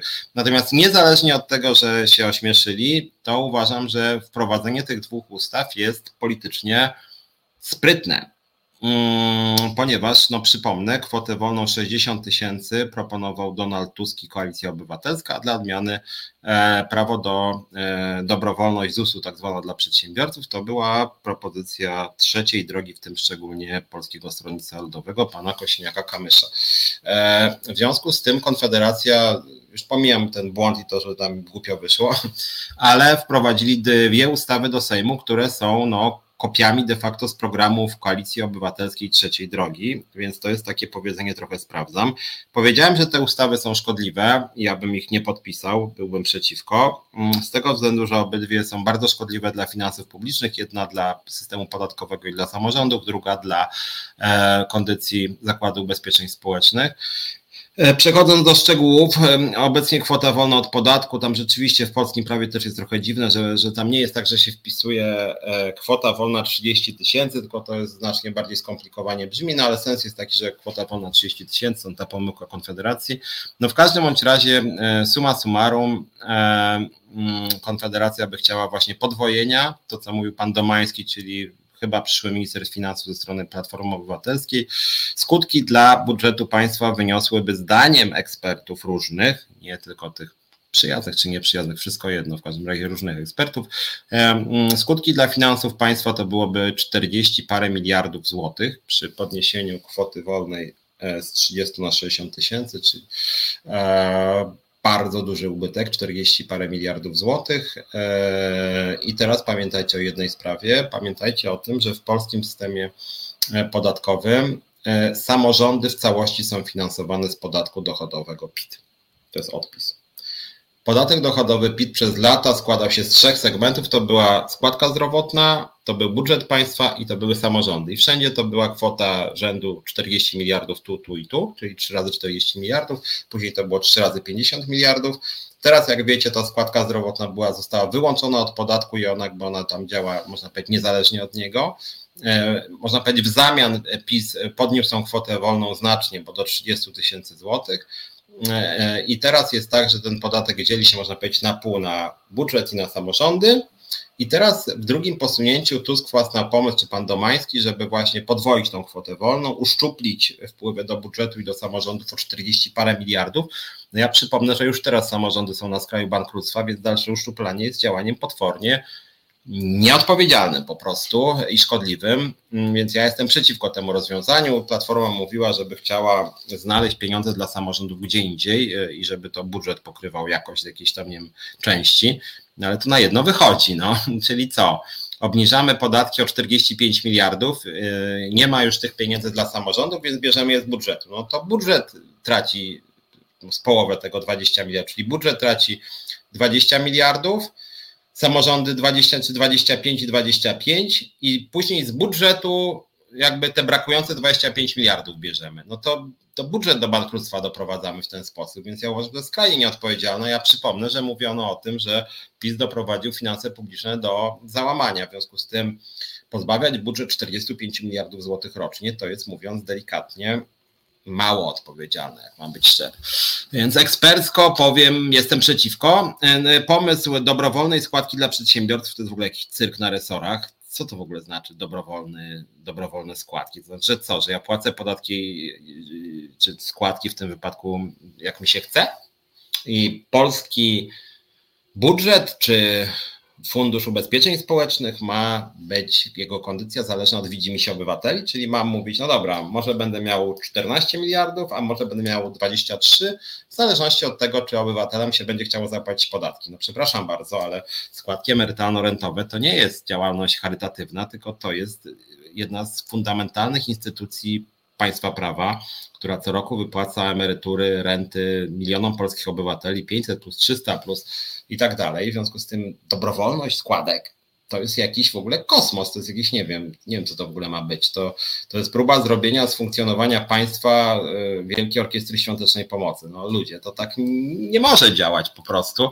Natomiast ważny argument przeciwko temu jest też taki, że pamiętajcie o tym, iż zgodnie z konstytucją również w Polsce nie można sobie obywatela zostawić Eee, głodującego bez żadnych pieniędzy. W związku z tym, jeżeli przedsiębiorcy nie będą płacili żadnych składek, eee, no to wtedy po prostu emerytura będzie im się należała w wysokości 0 zł, 0,0. W związku z tym, jeżeli ktoś nie będzie miał prawa do emerytury, no to co? To będzie wynagradzany, będzie opłacany z pomocy społecznej. Eee, pomoc społeczna to jest budżet państwa, w związku z tym my będziemy płacić tym przedsiębiorcom, którzy nie będą płacić żadnych składek. Czy to jest dobry pomysł? No moim zdaniem ten pomysł nie należy do najlepszych. E, więc również uważam, że to jest szkodliwe, to jest nierówne traktowanie podmiotów gospodarczych. Uważam, że nie powinno być żadnej dobrowolności. Co ciekawe, duże organizacje pracodawców też według mojej wiedzy są przeciwne temu rozwiązaniu. Więc tu jest ciekawe, że związki pracodawcy są po tej samej stronie przeciwko skrajnie liberalnym partiom e, gospodarczym, które moim zdaniem są bardzo e, nieodpowiedzialne. Kwota wolna od 60 tysięcy powinna wejść, nie można karać za pracę, pisze doktor Denaturat cennika wybrałeś. Eee, ale co znaczy karać za pracę? To znaczy z czegoś państwo się musi utrzymywać. Ja jestem zwolennikiem tego, żeby państwo dbało głównie o wysokiej jakości usługi publiczne i to jest warunek rozwoju i państwa, i społeczeństwa, i każdego z nas osobno. To jest kwestia kondycji ochrony zdrowia, opieki senioralnej, opieki żłobkowej, posiłków w szkołach, e, remontów dróg, e, troski o zdrowe środowisko i tak dalej, i tak dalej. E, jeżeli będziemy dalej obniżać podatki, to po prostu na to nie będzie pieniędzy, co bezpośrednio pogorszy jakość życia nas wszystkich.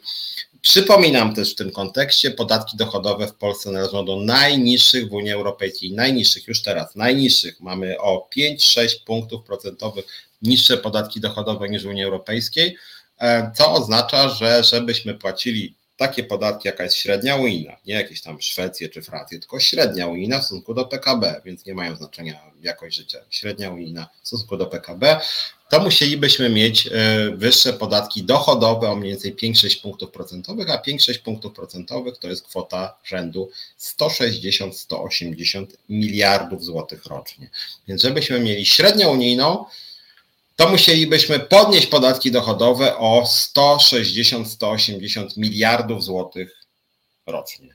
160-180 miliardów złotych rocznie, a tymczasem Platforma razem z Konfederacją w tym przypadku chcą obniżyć podatki o 45 miliardów. Słuchajcie, to się, przepraszam, ale totalnie nie klei. Mm, doktor Denaturat pisze też, że można ściągnąć od gigantów Google, Facebook, Castorama, inne pasożyty działające w Polsce. Panie doktorze Denaturacie, nie, to tak nie działa. To znaczy, w jaki sposób chcesz, co? Chcesz 50 miliardów od Facebooka i Google'a? Serio myślisz, że tak ma działać? Dlaczego Google czy Facebook płacą w Polsce niskie podatki? Otóż płacą niskie podatki, ponieważ Polska jest stroną wielu międzynarodowych umów, e, a międzynarodowe umowy w ten sposób działają, że światowe koncerny płacą podatki tam, gdzie jest ich działalność wiodąca. Przez działalność wiodącą definiuje się głównie e, to, że dana firma ma ponad 50% obrotu, czy jest przynajmniej większościowo. Polska nie jest większościowym mm, miejscem działania Google'a czy Facebooka. Można byłoby się zastanawiać, w jaki sposób te duże korporacje by się ewentualnie dzieliły podatkami, żeby na przykład nie w Stanach płaciły, czy w Niemczech zdecydowaną większość, na przykład proporcjonalnie. Ale nawet jeżeli byśmy tak zrobili, że Google i Facebook by płaciły na przykład w Polsce 6% swoich światowych obrotów, no tyle ile to mniej więcej tam by się zgadzało, bo Google i Facebook to są właściwie światowe organizacje, to wpływy dla budżetu państwa Nie, nie wystarczyłoby. To są małe pieniądze.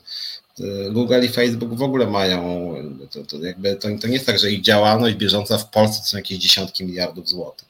W związku z tym to jest trochę demagogia, że oni by nagle mieli co, oni mieliby w Polsce płacić całość od całej światowej działalności w Polsce, niby dlaczego? jeżeli w Stanach mają dziesięciokrotnie czy dwudziestokrotnie większą działalność, dlaczego mieliby akurat w Polsce płacić podatki od całości? E, więc, e, więc, e, więc uważam, że to nie jest najlepszy pomysł. Mm, dowolny ZUS dotyczy okresów, kiedy firma jest w kłopotach. A co to znaczy, Goniu, jak firma jest w kłopotach. W ustawie, którą proponowano, nie chodziło o to, czy firma jest w kłopotach, tylko po prostu ma być dobrowolny ZUS. No. A poza tym, słuchaj, no teraz to ja powiem tak trochę egoistycznie. Jestem liderem związkowym, sam jestem zatrudniony w ramach umowy o pracę kadencyjnej, mam obecnie dwóch pracowników i nikt się nie ogląda, czy jestem w kłopotach. Czy, a, a w ogóle dlaczego firmy mają być zwolniony od podatku, kiedy są w kłopotach, a jak ktoś jest na etacie, to nie ma być zwolniony. Co to ma być za jakiś przywilej? Ja też miałam kłopoty. W czasie epidemii koronawirusa nasz związek był w bardzo trudnej sytuacji. Co, ktoś mi zwalniał mnie od podatku? Ja sobie nie przypominam, a działa to tak, Goniu, że jeżeli ci przedsiębiorcy nie będą płacić składek, to my jako społeczeństwo będziemy finansować im świadczenia społeczne, my. Czyli teraz ja jestem w kłopotach jako związkowiec, przez lata miałem kłopoty, Wcale nie mamy łatwo i dlatego zbiórki robimy, wracam do niej. E, I teraz ja mam płacić dla przedsiębiorców, którzy sobie mogą e, przenosić też środki z firmy do firmy i są takie podmioty, które mają po trzy firmy i sobie obracają pieniędzmi i mogą powiedzieć, no dobra, jedna z nich jest w kłopotach, dostanie dofinansowanie, to znaczy nie zapłaci składek, później druga będzie w kłopotach, bo się przeniesie część aktywów do trzeciej i tak się można bawić. Ja uważam, że powinniśmy jednak bazować na równości podmiotów gospodarczych i nie może być tak, że jedni sobie w ogóle nie płacą składek, a drudzy płacą wysokie, bo jeżeli osoby e, właśnie mające firmę nie będą płacić składek, to osoby na etatach będą musiały płacić wyższe składki, żeby system się nie zawalił, więc więc moim zdaniem, e, moim zdaniem e, to nie jest dobry pomysł. Wojtek pisze, że Polak, że politycznie, ekonomicznie, prawnie przyjęcie euro jest praktycznie możliwe, nie ma co się bać.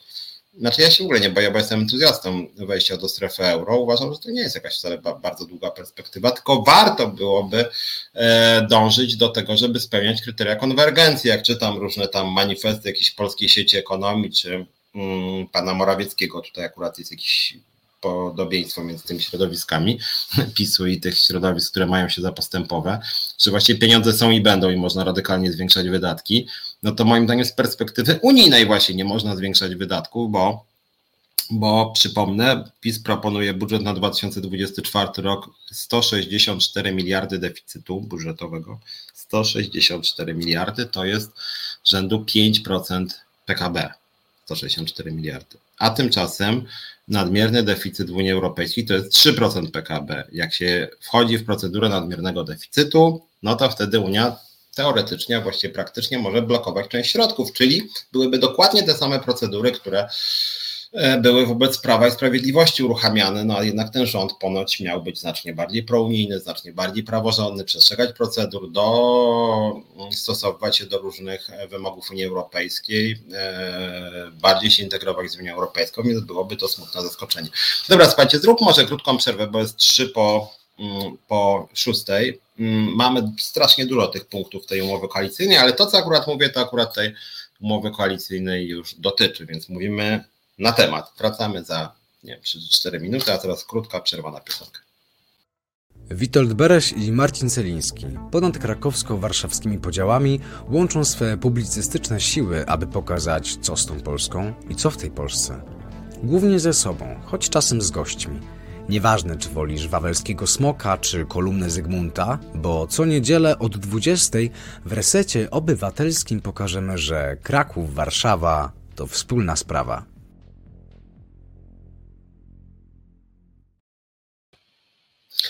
Wracamy. Piotr Szymlewicz, czas na związki. Tak, zerkam tę umowę koalicyjną i patrzę też, co wy piszecie.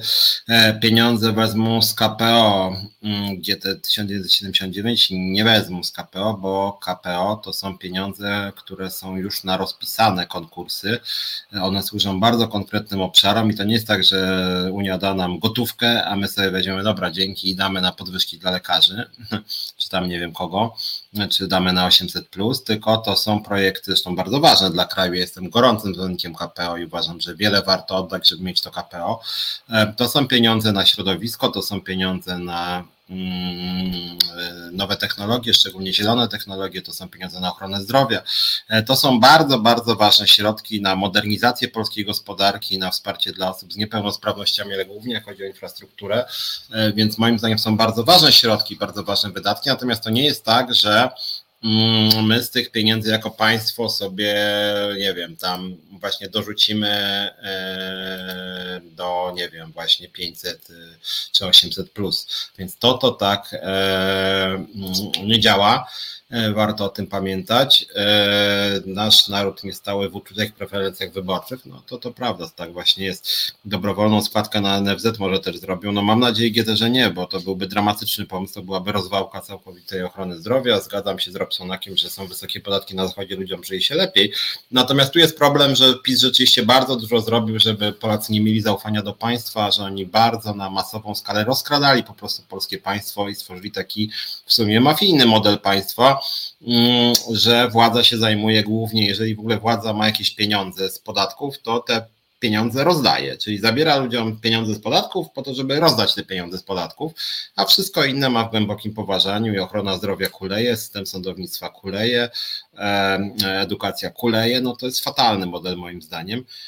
Co myślisz, Piotrze, o panu Domańskim? Być może przyszły ministrze finansów chyba nie jest znany. No niestety mi trochę jest znany. Uważam, że to nie jest dobry kandydat na ministra finansów. Żałuję bardzo, ponieważ było kilku znacznie lepszych kandydatów. Miałem kontakt z panem Domańskim osobiście. Nie to, że z moim znajomym.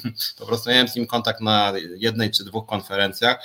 Zadawałem mu pytania merytoryczne. Był między innymi w, mm, na kampusie Polska gdzie ja też byłem i był też tam w Łodzi na takiej konferencji e, i w obydwu tych miejscach ja mu zadawałem pytania, jak on chce poprawić kondycję finansów publicznych, skoro mówi o zwiększeniu kwoty wolnej mm, do 60 tysięcy złotych i wprowadzeniu tak zwanego babciowego, czyli 1500 złotych dla mm, matki po urodzeniu mm, dziecka.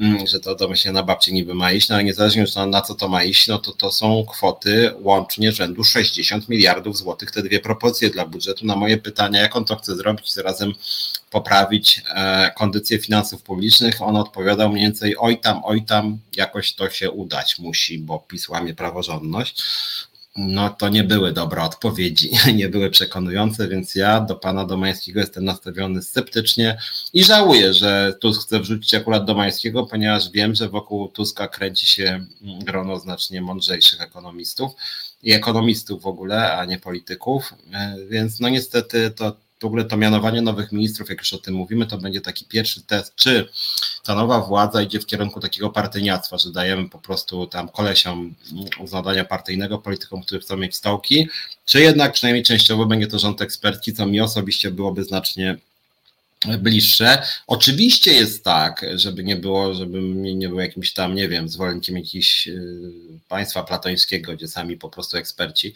mm, że wiedza króluje. Oczywiście jest tak, że każdy minister ma swoje otoczenie, ma swoich wiceministrów, doradców i to też jest pewnego rodzaju mądrość i dobrać sobie odpowiednich doradców. Jeżeli nawet osoba niemądra otoczy się mądrymi ludźmi, to może bardzo dobrze tym ministerstwem kierować, przynajmniej skutki mogą być dobre. Natomiast problem polega na tym, że jeżeli będzie mm, osoba kierować ministerstwem całkowicie niemądra, e, no to może się okazać, że będzie na tyle niemądra, że nie będzie wiedziała, jakimi się otaczyć ekspertami, nie będzie wiedziała, jak tę wiedzę ekspertów mm, wykorzystać, nie będzie wiedziała, jak, jak tą wiedzę skierować na odpowiednie tory, nie będzie umiała tej wiedzy skoordynować. Więc moim zdaniem jednak minister musi mieć jakieś zdolności, e, jakąś ogólną wiedzę w temacie, musi mieć jakąś zdolność zarządzania. Jak ja słyszę, że na przykład Kosiniak-Kamysz ma być ministrem obrony, to przepraszam bardzo, ale Kosiniak-Kamysz nie jest ekspertem od obrony. Nie ma chyba o tym zielonego pojęcia. Więc tu jestem trochę, trochę sceptycznie nastawiony. Gawkowski według mojej wiedzy ma wiedzę o cyfryzacji publicystyczną więc też się dziwię trochę, dlatego że naprawdę w Polsce jest bardzo dużo ekspertów. E, przypuszczam, że również w partiach by się trochę znalazło odnośnie mm, niebezpieczeństw cyfrowych, ale w praktyce Ja nawet znam paru takich. Gawkowski to po prostu jest na takim ogólnym poziomie, że tam nie wiem, że, że hakerzy mogą nam się włamywać na nasze konta facebookowe czy tam twitterowe. No to tyle to wie połowa społeczeństwa i wydaje mi się, że wiedza Kawkowskiego tutaj nie jest jakaś, że tak powiem, olbrzymia w tym zakresie. Mm, I mam wrażenie, że niestety połowa ministerstw tak będzie obsadzona. Jak słyszałem swoją drogą, że Marcelina Zawisza miała być na ministra zdrowia i dlatego, że brała udział w Komisji Zdrowia. Eee, że pani Paulina Matysiak coś tam się w pewnym momencie mówiła, że jest gotowa do bycia ministrem transportu. Ja sobie myślę, ludzie, kurczę, no może byście jednak trochę tam tej wiedzy skubnęli, nie? E, I boję się, że większość ministrów tego rządu to będą ludzie, mówiąc delikatnie, niezbyt zorientowani. Ja mówię, to nie musi być rząd profesorów, ja nie, nie jestem aż tak idealistą, ale żeby to byli czy to trochę przynajmniej prawnicy, czy to trochę praktycy, czy to, czy to ludzie, którzy w teorii się znają na danym obszarze. A tu jest niestety sporo, e, sporo osób, które przynajmniej na oko, tak jak plotki słyszę, które mogą się nie znać na e, tematyce ministerstwa, którym mają zarządzać. Odkładanie składki ZUS na własne konto sprawi, że sami sobie wpłaciłem przyzwoitą emeryturę. Waldemar pisze, nie Waldemar, ale to tak nie działa odkładanie składki na własne konto sprawi, że będziemy na bieżąco wydawać pieniądze i będziemy mieli figę z makiem, e, e, jak będziemy mieli 60 czy 70 lat. To, to tak raczej działa, niestety. Tusk powinien wprowadzić kryterium dochodowe na 500 plus podnieść z 800 na 1000, tak by się to bilansowało i prezes się zdziwi. Ja mam w tej sprawie, pewnie słyszeliście, już mówiłem to raz czy dwa razy, dosyć stanowcze poglądy. Ja w ogóle jestem przeciwnikiem rozdawania pieniędzy jako podstawy polityki społecznej.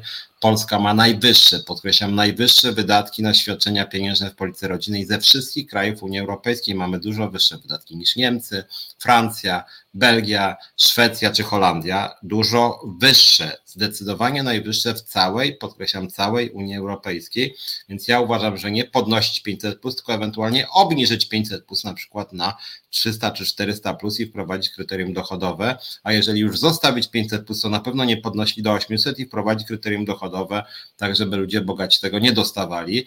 Moim zdaniem w ogóle świadczenia pieniężne to powinna być część po prostu rozbudowanej, e, e, rozbudowanego systemu pomocy społecznej, tak żeby biedni ludzie po prostu mieli jakieś wsparcie od państwa, żeby mieli taki spadochron. I to moja propozycja w tym zakresie, kiedyś o tym mówiłem, to jest coś w rodzaju minimalnego dochodu gwarantowanego, podkreślam nie powszechnego, tylko minimalnego, czyli minimalny dochód gwarantowany polega na tym, że zrównuje się dochód do pewnego minimum. Czyli jeżeli na przykład ja mam z różnych źródeł, dajmy na to miałbym 700 zł i minimum gwarantowane byłoby uznawane 1000, to państwo dopłacałoby mi 300 zł. Na tym polega idea minimalnego dochodu gwarantowanego. I oczywiście tam by się dzieło na gospodarstwa domowe, tylu osobowe, tylu osobowe, z dziećmi, bez dzieci i tak dalej.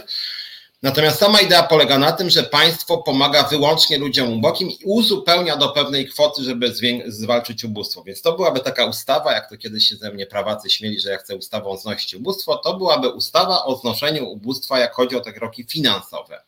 Ale z drugiej strony, żeby naprawdę przeciwdziałać ubóstwu, to trzeba byłoby e, stworzyć ustawę znacznie bardziej subtelną i rozbudowaną. Więc z jednej strony to byłby nie minimalny dochód gwarantowany, czyli jakaś forma świadczenia dla osób biednych, ale z drugiej strony rzecz absolutnie fundamentalna dla wszystkich obywateli, czy dużej części społeczeństwa, czyli to, co ja mówię od wielu tygodni, miesięcy, wysokiej jakości usługi publiczne, przede wszystkim opieka senioralna, która w Polsce leży i kwiczy. Mamy jedną z najgorszych, najgorszych systemów e, wsparcia dla seniorów w Unii Europejskiej. Poza pieniędzmi Polska naprawdę bardzo mało seniorom oferuje.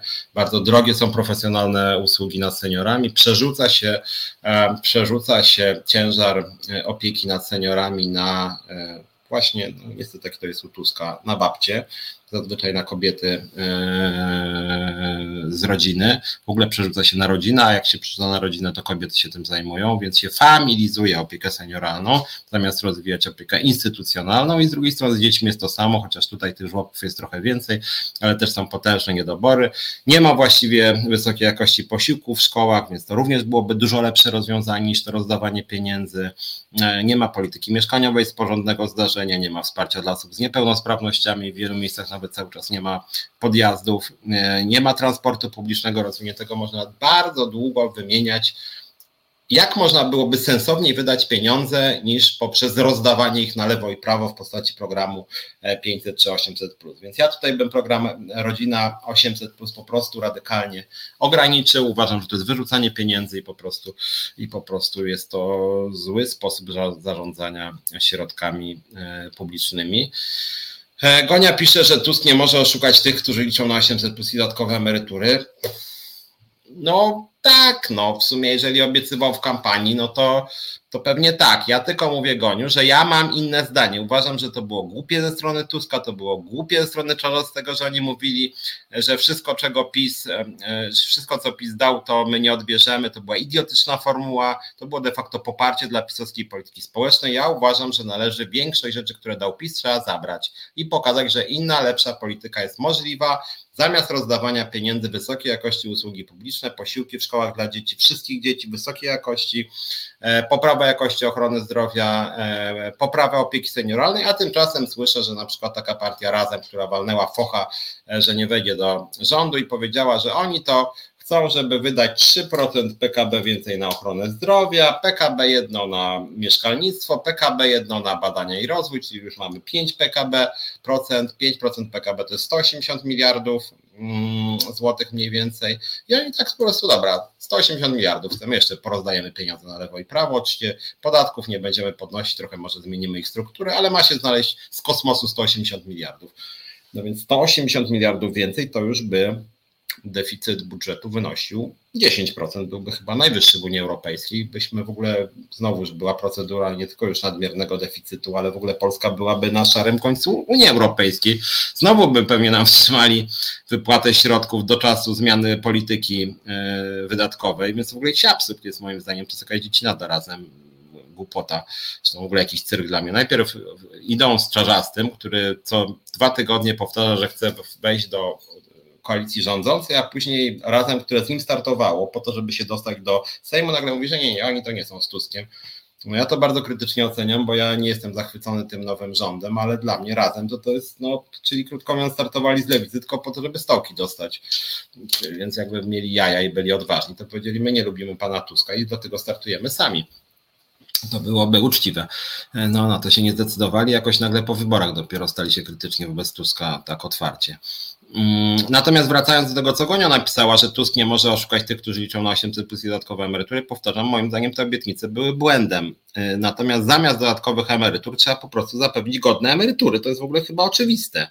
Y, I tak samo z pensjami w budżetówce. Coraz częściej zamiast y, podnieść pensję w budżetówce na przykład o 50%, co my jako Związkowa Alternatywa proponujemy, to się mówi, no to dobra, to będzie nagroda jednorazowa później premia znowu jednorazowa, druga nagroda, trzeci dodatek.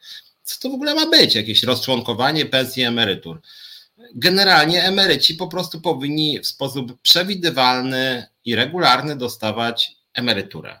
I warto byłoby tą emeryturę znacznie podnieść. Natomiast jakieś trzynastki i czternastki, często uruchamiane tuż przed wyborami, to, to w ogóle psucie systemu. Ja w ogóle nie wiem, co to jest. W ogóle po co opozycja miałaby to popierać? No po prostu skasować trzynastkę, skasować czternastkę i podnieść emeryturę, po prostu. No. Mi się to wydaje, szczerze powiedziawszy, oczywiste i to, że opozycja tego nie mówi, to jest jakiś no, straszny koniunkturalizm. Mm. Google, Face'a powinni dojechać za reklamowanie skamu, ale to raczej na poziomie europejskim mogłoby się wydarzyć. No i ja, ja o tym Charlie Belt mówię, no, że to są kwestie nawet na poziomie europejskim, światowym, to jest kwestia taka, gdzie oni mają swoją siedzibę, gdzie oni mają dominującą działalność e, i wtedy to, to można byłoby e, się tym e, zająć. Gonia PiS obiecał, PiS obiecał 800+, plus, ale nie przewidział kasy na ten cel, to proste wsadzenie następców na minę. Znaczy, znaczy PiS wsadził na minę tym, że, że de facto, znaczy opozycja sama się wsadziła na minę. E, wsadziła się na minę poparciem dla większości rozwiązań PiSu. Po prostu to jest wsadzenie siebie na minę, uważam. E, I jakby tutaj PiS działał, no cóż, no w sposób akurat racjonalny w pewnym sensie. No bardzo mocno bronili swoich rozwiązań i, i opozycja dała się im zaszantażować. I to jest moim zdaniem słabe ze strony mm, opozycji. Zgadzam się z Charlie Beltem, że jeżeli już ma to zostać, to powinno być kryterium dochodowe. Nie podnosiłbym do tysiąca. Nigdzie nie ma tak wysokich świadczeń do poziomu cen i rozwoju. Tutaj e, kolega, nasz realizator, przypominam naszej zbiórce, więc oczywiście zachęcam, żebyście nam pomagali. E, jakie kryterium na osobę proponujecie? Znaczy, wiesz co, e, GT, w tej sprawie to musielibyśmy, może kiedyś zrobimy oddzielny program na temat systemu pomocy społecznej, bo ja mówię, powinno być ustalone jakieś kryterium. To jest kryterium pomocy, kryterium minimum ubóstwa socjalnego, egzystencjalnego, ustawowego. Moim zdaniem warto określić, czym jest ubóstwo w Polsce. I są, jak mówię, trzy tego typu kryteria, od 600 powiedzmy do 1000 zł na osobę e, i, e, i warto to sobie ustalić i wtedy moim zdaniem warto by określić jakąś granicę na osobę w gospodarstwie domowym i stworzyć system tego, co powiedziałem, minimalnego dochodu gwarantowanego, bo ja też nie wiem, dlaczego akurat mają dostawać pomoc tylko rodzice, rodziny z dziećmi, są różne badania, które pokazują, że na przykład najuboższe są osoby, które mają e, osoby z niepełnosprawnościami w domu, e, osoby, gdzie są renciści w domu, mm, osoby, gdzie są osoby bezrobotne. W związku z tym, no tutaj moim zdaniem wszyscy powinni po prostu być objęci systemem pomocy społecznej, a rodziny wielodzietne to nie jest jedyna grupa narażona na ubóstwo. W związku z tym ja uważam, że ten system powinien być jednak znacznie bardziej uniwersalny. E, własna waluta, tutaj widzę o euro, zaczęła się dyskusja. Bayerberg pisze, że własna waluta ma plus, że można sobie trochę na długu publicznym pomachlojować. Jeśli ma się manko, to inflacja zje też ten dług, a dla Charlie pisze, że artykuł 227 rozumiem Konstytucji, że Centralnym Bankiem Państwa jest Narodowy Bank Polski, przysługuje mu wyłączne prawo emisji pieniądza oraz ustalania realizowania polityki pieniężnej, ale z drugiej strony przypominam, że w Konstytucji jest też zapis o tym, że prawo unijne stoi ponad polskimi ustawami, a no właściwie euro jest naturalnym elementem mm, Unii Europejskiej, zacieśniania integracji europejskiej. Ja osobiście jestem zwolennikiem wchodzenia do strefy euro i również zmieniania konstytucji na tym obszarze. Ja się nie boję Unii Europejskiej. Uważam, że wejście do Unii Europejskiej było chyba najlepszą rzeczą, która Polskę spotkała w przeciągu co najmniej kilkudziesięciu lat. Jedną z najlepszych rzeczy, która spotkała w Polsce Polskę w całej jej historii, moim zdaniem, jak mam być szczery. Mm, I uważam, że to jest rzecz po prostu bardzo, bardzo dobra. E, patrzę, bo chciałbym. E, Gawkowski ma jakiś pakiet Office w Zibi, więc się nadaje. No trochę to tak chyba działa właśnie. Eee, co to jest polityka mieszkaniowa? Jak słyszę tanie mieszkanie, to mnie trafia. Dobra, słuchajcie, to może wrócimy na chwilę przynajmniej do tego, bo w końcu nie przeczytam ani jednego punktu, tak się z wami zagadałem. Eee, mm, więc może tylko przejrzę, tak, tutaj o tym o bezpieczeństwie to może nie będę bardzo dużo mówił, chociaż a propos tu mówiono o Unii Europejskiej, w tym bezpieczeństwie jest e, jeden punkt, który mówi o odbudowie wspólnoty narodowej, umocnieniu pozycji w Unii Europejskiej i Sojuszu Północnoatlantyckim oraz wzmocnionej armii sprawnie dowodzonej i wyposażonej w nowoczesny sprzęt. Czyli bardzo mało tej Unii Europejskiej rzeczywiście, a to później już chyba za dużo o tym nie ma, więc ja też jestem rozczarowany. Moim zdaniem e, nasze członkostwo w Unii Europejskiej powinno być absolutnym jakby fundamentem polskiej polityki zagranicznej. Jesteśmy częścią Unii Europejskiej, ja tego nie ukrywam, dla mnie e, Bruksela jest obok Warszawy drugą stolicą Polski. Uważam, że to bardzo dobrze akurat, więc to straszenie Brukselą i Berlinem przez PiS to jest coś po prostu skandalicznego, odrażającego i szkodliwego dla interesu kraju. Później jest przywrócimy porządek prawny zachwiany przez działania poprzedników, sądy będą wolne od nacisków politycznych, prokuratura będzie niezależna i apolityczna, zapewnimy legalność funkcjonowania wymiaru sprawiedliwości sądownictwa konstytucyjnego, sądy muszą być blisko obywateli, mają im służyć, skrócimy czas i obniżymy koszty postępowań sądowych, zobaczymy. Przywrócimy bezstronność i autorytet innych organów państwa zmienionych w ostatnich latach w partyjne przybudówki, Zobaczymy.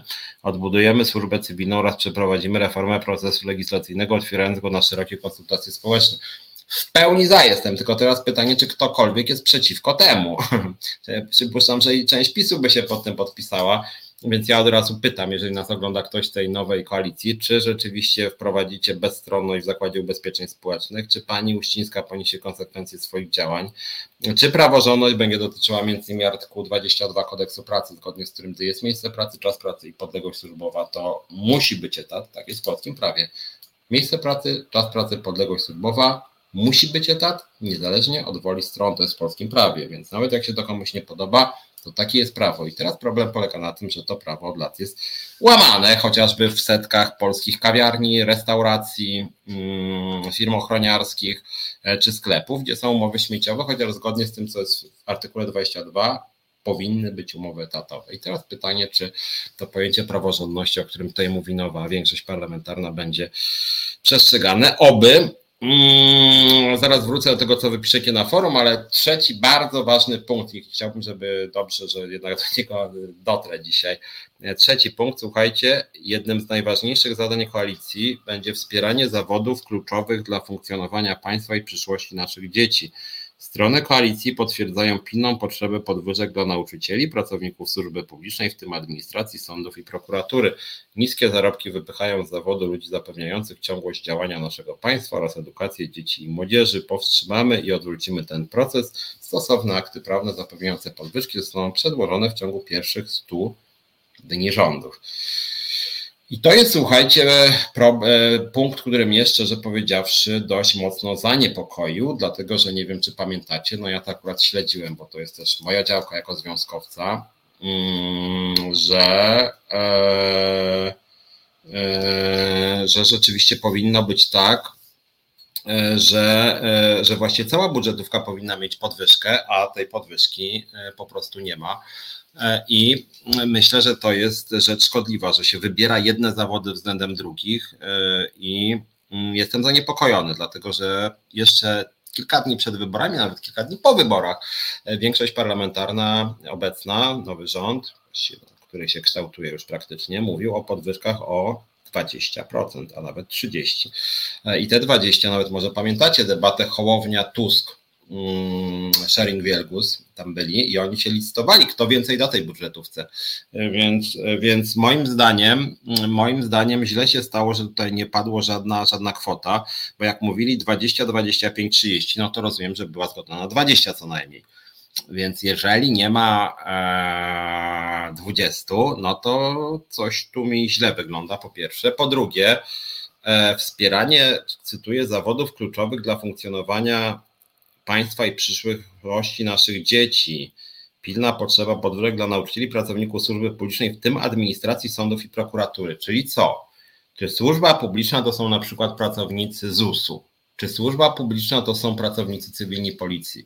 Czy z drugiej strony, mm, jak chodzi o sferę samorządową, czy służba publiczna to są pracownicy socjalni?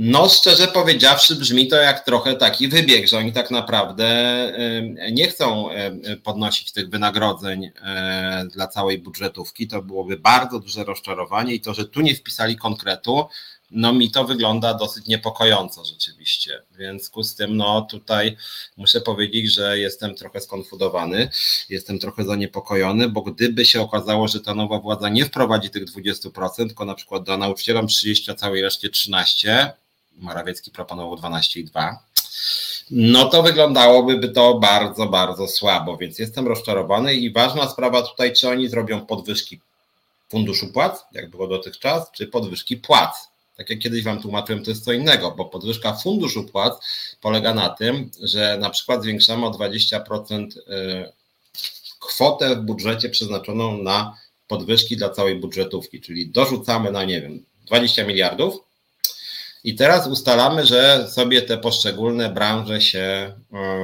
podzielą między sobą. Kierownicy, ministrowie, nie wiadomo kto jeszcze i może się na przykład okazać, że nauczyciele dostaną 30%, Mm, skarbówka 18, ZUS 12, a pracownicy cywilni policji 9. Może się tak okazać. Czy to, co ja bym sobie życzył i związkowa alternatywa, że wszyscy dostaną waloryzację płac na przykład o 20%, czyli wszyscy dostaną podwyżkę 20% pracownicy budżetówki i ewentualnie sfery samorządów, co ja też postuluję. No tego niestety tutaj nie ma, e, więc ja się obawiam, że no, wygląda to tak średnio i może niestety władza tak przesuwa te pieniądze, wygrywając e, jedne grupy zawodowe przeciwko drugim. Tutaj mam rzeczywiście pewien stres i gdyby tak było, to źle by się stało i wtedy my jako związek byśmy oczywiście z całą stanowczością protestowali przeciwko polityce mm, nowego rządu. E, wracam do tego, co wypiszecie. E, zdrowiem powinna zajmować się lekarz, seksem prostytutka, a prawda jest taka, że, że tym powinien zajmować się menadżer, który to ogarnie i potrafi zarządzać. Eee, wiesz, Charlie no nie do końca tak. To znaczy, moim zdaniem są dwie rzeczy. Jedna rzecz to jest wiedza ekspercka, druga rzecz to jest wiedza e, na temat zarządzania. To są trochę inne kompetencje, ale z drugiej strony inaczej się zarządza Ministerstwem Pracy, którego w Polsce cały czas nie ma skądinąd, a inaczej Ministerstwem Zdrowia, a inaczej Ministerstwem e, Gospodarki. I, I, jakby też są różni menadżerowie, bo sprawne zarządzanie zdrowiem to jest co innego niż sprawne zarządzanie na przykład obroną narodową. Więc jakby no nie ma czegoś takiego jak taki uniwersalny menadżer, który się wszystkim będzie dobrze zajmował. No, tak jak powiedziałem, ja nie mówię, że od razu profesor musi być, y, profesor prawa będzie ministrem sprawiedliwości, tam nie wiem, profesor ekonomii ministrem gospodarki i tak dalej, czy, czy, czy, czy jakiś y, profesor medycyny ministrem zdrowia, no ale jednak powinni mieć podstawową wiedzę co najmniej na temat danej dziedziny, którą mają kierować. I poza tym warto, żeby mieli talenty menedżerskie, więc warto by to jednak było jakoś, e, jakoś e, łączyć.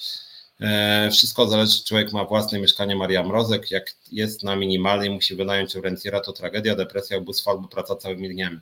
No tak, znaczy jak chodzi w ogóle o mieszkania, tam później są takie bardzo ogólnikowe zapisy dotyczące, dotyczące mieszkalnictwa. E, ja mam wrażenie, że w Polsce nikt nie ma pomysłu tak naprawdę na mm, politykę mieszkaniową, bo z jednej strony są te pomysły PiSu i PO, tych jakichś tam tanich kredytów, 0%, 2%, to jest moim zdaniem podkręcanie cen mieszkań e, i tak naprawdę rozwiązanie, które nic nie rozwiązuje w gruncie rzeczy. My jako społeczeństwo dopłacamy do grupy ludzi e, po to, żeby mieli jakieś tańsze e, mieszkania, a cała reszta będzie miała droższe mieszkania, w tym moja skromna osoba, bo program dotyczy e, osób do 45 roku życia, ja mam 47. Znowu, jakby jak zwykle, ja od żadnej władzy nic nie mam. Natomiast z drugiej strony mamy propozycję lewicy, żeby budować mieszkania komunalne e, i socjalne na wynajem. I to ładnie brzmi, tylko problem polega na tym, że oni w ogóle nie, ma, nie wyglądają, jakby mieli jakikolwiek konkretny pomysł, bo, bo już PiS chciał tanie mieszkania, im to kompletnie nie wyszło, bo to nie jest tak proste, że tak pstryk, państwo wybuduje sobie 300 tysięcy mieszkań. No i teraz pytanie, gdzie może budować? Jakie będą koszty tych mieszkań? Dlaczego one mają być dużo tańsze niż te koszty mieszkania mm, dewelopera prywatnego? Co zrobić i jak zrobić, żeby te mieszkania były w korzystnych lokalizacjach? Jaki, czy, czy, czy, czy się przypadkiem nie okaże, że jak już się znajdą lokalizacje, to one będą na tyle słabe, że trzeba będzie budować nie wiem, drogi podjazdowe, nie wiem, jakaś infrastruktura nawet sklepowa i wszystko to będzie kosztowało łącznie drożej niż mieszkania e, własnościowe te na rynku komercyjnym e, e, i bardzo trudno będzie znaleźć też ludzi, którzy będą w tych mieszkaniach mieszkać. Pojawi się wtedy różnica między tymi, którzy będą mieli mieszkania od państwa i nie będą mieli mieszkania od państwa. Jak to różnicować? No i tu jest bardzo dużo praktycznych problemów. Znaczy, jak to zrobić, żeby to dobrze działało? Bo mam, ja mam wrażenie w ogóle, że ta lewica tak trochę rzuca. My byśmy chcieli, żeby wszyscy byli zdrowi. Aha, no dobra, czyli co zrobicie?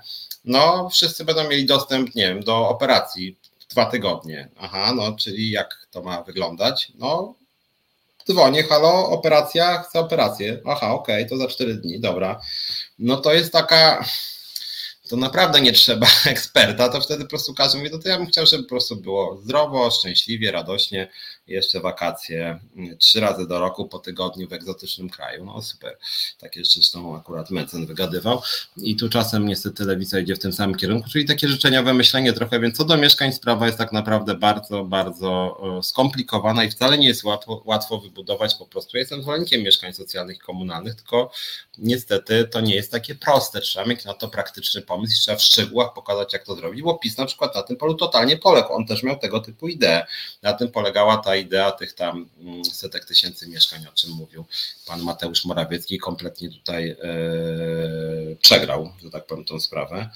E, kalendarz zmienimy na 14-miesięczny, może porozmawiamy, jak uzdrowić, pomóc w tym, a nie tylko krytyka i popierdółki. Ale ja nie robię popierdółek, tylko analizuję umowę koalicyjną i akurat, akurat mówię, o konkretnych rekomendacjach. Na przykład Piotr Strychalski przedstawił konkretną propozycję, co zrobić. Większość znanych mi emerytów, w tym Madzia i ja, twierdzi, że 13 i 14 powinna być likwidowana, a środki przeznaczone na uczciwą rewaloryzację. Dokładnie jestem tego samego zdania, więc ja bym to zaproponował razem z Piotrem, jakbyśmy tworzyli rząd. Likwidujemy trzynastkę i czternastkę e, i robimy e, rewaloryzację, czyli podnosimy emerytury. Na przykład e, wyliczamy sobie, ile to wyniosła trzynastka i czternastka, zresztą czternastka nie jest dla wszystkich wcale, i podnosimy na przykład, nie wiem, no 400 zł miesięcznie na początek na przykład. No rzucam oczywiście, procentowo zawsze się podnosi, ale swego czasu Lewica chciała wprowadzić emeryturę minimalną e, już 3 lata temu, chyba 1600 zł. PiS im powiedział, no i co, to będzie przeciwko 13 głosować? Oni zagłosowali za 13, po czym PiS im powiedział, no dobra, ale jak głosowaliście za 13, no to już ta minimalna, no tak średnio, jedno i drugie to nie ma tyle pieniędzy. No i ośmieszyli tą lewicę. Albo się broni jednego, albo się broni drugiego. Ja jestem przeciwnikiem rozwiązań pisowskich i prowadzeniem lepszej po prostu, lepszej polityki e, społeczno-gospodarczej. E, bez obietnic Tuska by dla nas nie wygrał i teraz tak będzie, mamy w Polsce niskie emerytury. Znaczy tak na marginesie, jak chodzi o Tuska, to ja nie jestem fanem Tuska, ale zarządów Platformy emerytury szybciej rosły niż zarządów, mówię realnie, szybciej rosły niż zarządów PiSu niezależnie od e, 13 i 14, których nie było, mimo to emerytury, e, emerytury rosły e, szybciej zarządów PiSu, więc warto o tym. A, kolejny telefon jest, przepraszam, więc już słucham. Dobry wieczór, Piotr Strychalski. Cześć. Ja tam napisałem na czacie, ale powtórzę. Ja wiem, że to jest program związkowy, w związku, w związku z czym trudno zajmować się wszystkim naraz, ale e, napisałem na czacie, że, e, bo tutaj problem mieszkaniówki wyniknął i ty go też poruszałeś. E, są dwa modele w Europie. Przykład pierwszy to jest brytyjski, który właśnie dochodzi do ślepego zaułka, a my nim podążamy, czyli prywatyzacja, po prostu prywatyzacja sfery mieszkaniowej, oddanie w ręce prywatnych deweloperów i praktycznie zanik inwestycji komunalnych. Drugi, druga droga to jest Szwajcaria. Proponuje się, żeby niedługo mówić, proponuje się z tymi dwoma zapoznać tym osobom, które chcą na ten temat dyskutować. Bardzo, bardzo pouczające przykłady. Nawet na ten temat artykułu, tylko nie pamiętam, gdzie ja go tam cytowałem, ale bym musiał poszukać. Wiem, że to nie jest program na program związkowy, ale przydałby się taki program z kimś mądrym. Dziękuję. Miłego wieczoru wszystkim życzę. Dziękuję Ci Piotrze. Znaczy ja się generalnie zgadzam, nie chcę tu wchodzić głęboko w temat, bo naprawdę polityka mieszkaniowa jest bardzo trudna e, i moim zdaniem tu potrzeba ekspertów wysokiej klasy. Ja się zajmuję głównie rynkiem pracy, tylko mówię, że nie jest łatwo zbudować sobie na pstryknięcie palcem 300 tysięcy mieszkań komunalnych. Idea jest słuszna, ale jak mówię, PiS miał trochę podobny pomysł i na tym totalnie poległ. Oni co prawda są wyjątkowymi ignorantami, no ale mimo wszystko nie jest łatwo, bo tu chodzi o kwestię lokalizacji, tu chodzi o kwestię infrastruktury wokół, chodzi o drogi podjazdowe, chodzi o jakość tych mieszkań, e, w jaki sposób one mają być, e, no, no nie wiem, nawet jakoś tam przygotowane, e, żeby były atrakcyjne do mieszkania, żeby były z drugiej strony tańsze. To nie są generalnie proste sprawy, natomiast mam mało czasu, a ja jeszcze nie podjąłem tych spraw, które są dla mnie e, bardzo, bardzo ważne, więc może przytoczę jeden punkt, w którym się mówi o związkach zawodowych, bo to jest w końcu temat związkowy, a propos Piotr mnie trochę wywołał, że, że, że, że kwestia mieszkaniowa nie jest do końca związkowa, no kwestie związków zawodowych no są wprost związkowe, że tak powiem. Punkt dziesiąty ustawy, e, tej, przepraszam, umowy koalicyjnej brzmi dziwnie, trochę przyznam szczerze. Koalicja zamierza jak najszybciej doprowadzić do powrotu przewidywalności w systemie podatkowym poprzez ustabilizowanie prawa i przywrócenie dialogu z organizacjami reprezentującymi pracodawców i związkami zawodowymi. Strony koalicji zgodnie przyznają, że stabilny, przyjazny i sprawiedliwy system podatkowy to warunek niezbędny dla zwiększenia stopy inwestycji w gospodarce. W tym celu strony koalicji wprowadzą w szczególności zasadę minimum 6-miesięcznego wakacji legis dla zmian w prawie podatkowym. E, strony koalicji zgodnie deklarują gotowość do zmniejszenia obciążeń podatkowych nakładanych na pracujących w celu pobudzenia aktywności zawodowej i wsparcia rodzin. Widząc potrzebę wsparcia 16 milionów pracowników, dofinansujemy Państwową Inspekcję Pracy, by efektywnie broniła ich praw. Ja nie wiem, kto pisał ten punkt, ale nie wiem, jak wy sądzicie, ale dla mnie to jakieś dziwne jest, nie? To znaczy, mówi się o dialogu społecznym wyłącznie w kontekście systemu podatkowego. No jestem liderem związkowym. Mnie interesują tematy podatkowe, bo jestem też trochę takim niestandardowym liderem związkowym, ale szczerze powiedziawszy, no związki zawodowe głównie się znają na prawie pracy. Więc jak ktoś pisze punkt o związkach zawodowych, to chyba dialog powinien dotyczyć głównie poziomu pensji, hmm, tego, czy walczymy z umowami cywilnoprawnymi, tego, czy państwo będzie tworzyć nowe miejsca pracy, e, tego, czy będą układy zbiorowe w gospodarce, a tu mamy dialog w kontekście systemu podatkowego. Ja tam chętnie z rządem o podatkach pogadam, ale to nie jest dla związków zawodowych kluczowe, więc to w ogóle jakieś kuriozalne trochę. Jedna rzecz. Druga rzecz, zmniejszenie obciążeń podatkowych dla mnie, szczerze powiedziawszy, nie jest kluczowe obniżenie obciążeń podatkowych. Dla mnie kluczowe jest to, żeby ludzie więcej na rękę zarabiali. Jeżeli nawet ktoś by miał płacić 80% podatku, to dla niego się liczy, ile on na rękę dostanie, a nie czy podatki będą wyższe czy niższe, bo możemy doprowadzić też do systemu, w którym podatki będą bardzo niskie, a pensje mimo to na rękę będą bardzo niskie i jeszcze na dodatek państwo będzie gorzej funkcjonować, bo nie będzie tego państwa stać na e, profesjonalną administrację publiczną, na ochronę zdrowia czy szkolnictwo, więc dla mnie to, to brzmi średnio, mówiąc delikatnie. E, I plus jest ten jedyny punkt, gdzie się mówi o wsparciu dla pracowników w kontekście dofinansowania Państwowej Inspekcji Pracy. No i tu akurat wypadałoby jakimś konkretem, że tak powiem, sypnąć, bo samo dofinansowanie inspekcji pracy tak naprawdę bardzo niewiele znaczy, bo problem z inspekcją pracy jest kluczowy tak naprawdę taki, że ona ma bardzo ograniczone kompetencje. Ona oczywiście jest niedofinansowana, ale nawet gdyby dodać jej miliard złotych, powiedzmy, czy 5 miliardów, e, no to jeżeli nie zwiększymy jej kompetencji, no to też niewiele z tego wyniknie. Inspekcja pracy nie może się zajmować na przykład mobbingiem. Inspekcja pracy nie ma cały czas uprawnienia do zamiany śmieciówek na e, etaty. E, więc inspekcja pracy generalnie w ogóle ma bardzo ograniczone kompetencje. Inspekcja pracy de facto w wielu sprawach może kierować sprawy do sądu. To jest jej uprawnienie. E, więc tak naprawdę reforma inspekcji pracy musiałaby się wiązać też z reformą e, sądownictwa na przykład. Albo inspekcja pracy powinna dostać jakieś swoje uprawnienia, żeby móc samodzielnie, że tak powiem, być sprawczym przyznać po prostu trzeba by inspekcji pracy sprawczość.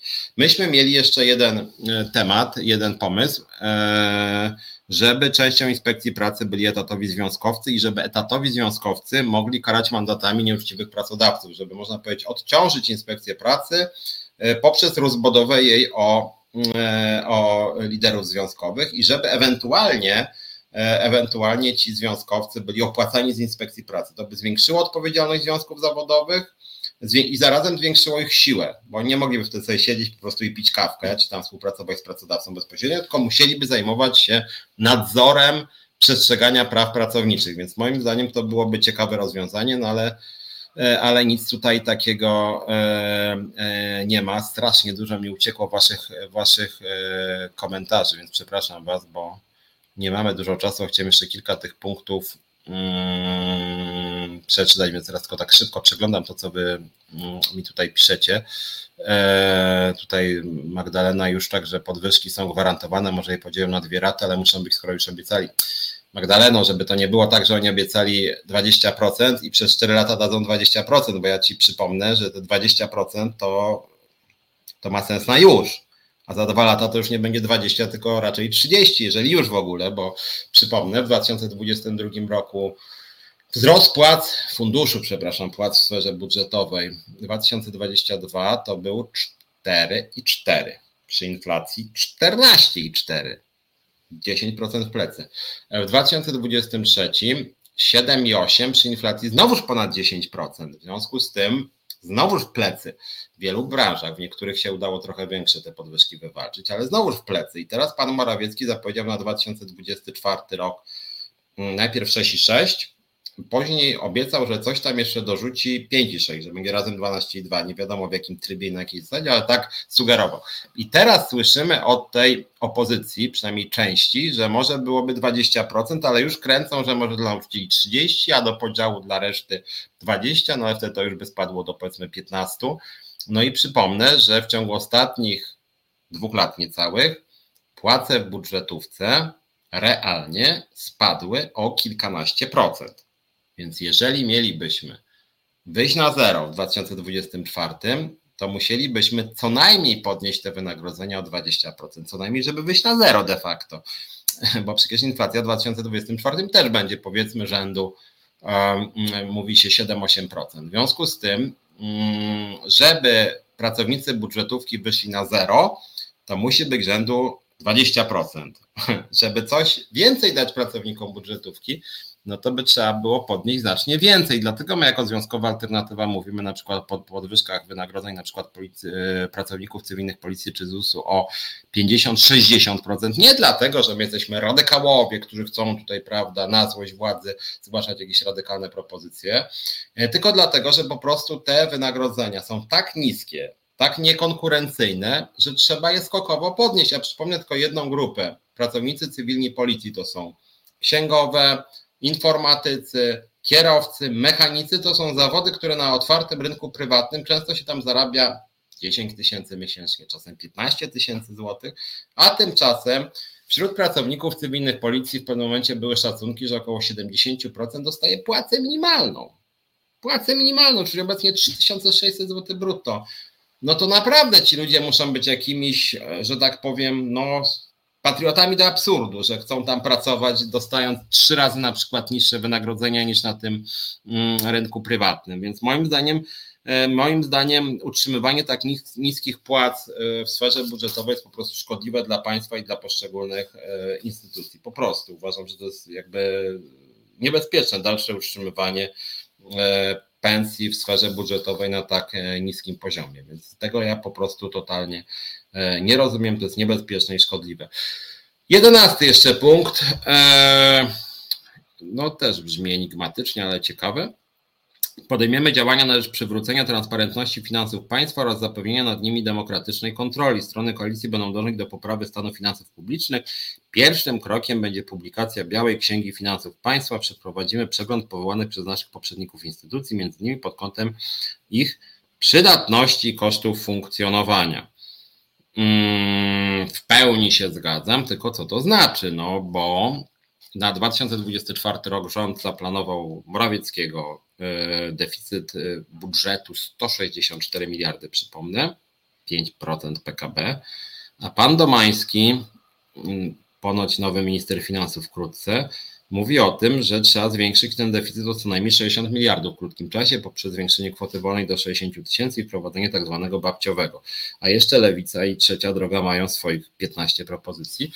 No więc nie wiem, jak on chce poprawić, jak to się mówi, stan finansów publicznych. Nie wiem też, co to znaczy demokratyczna kontrola nad e, finansami państwa w całości. Rozumiem, że chyba wyłączenie tych funduszy rządowych pod kontrolę, przywrócenie ich kontroli parlamentu. No jeżeli tak, to ok.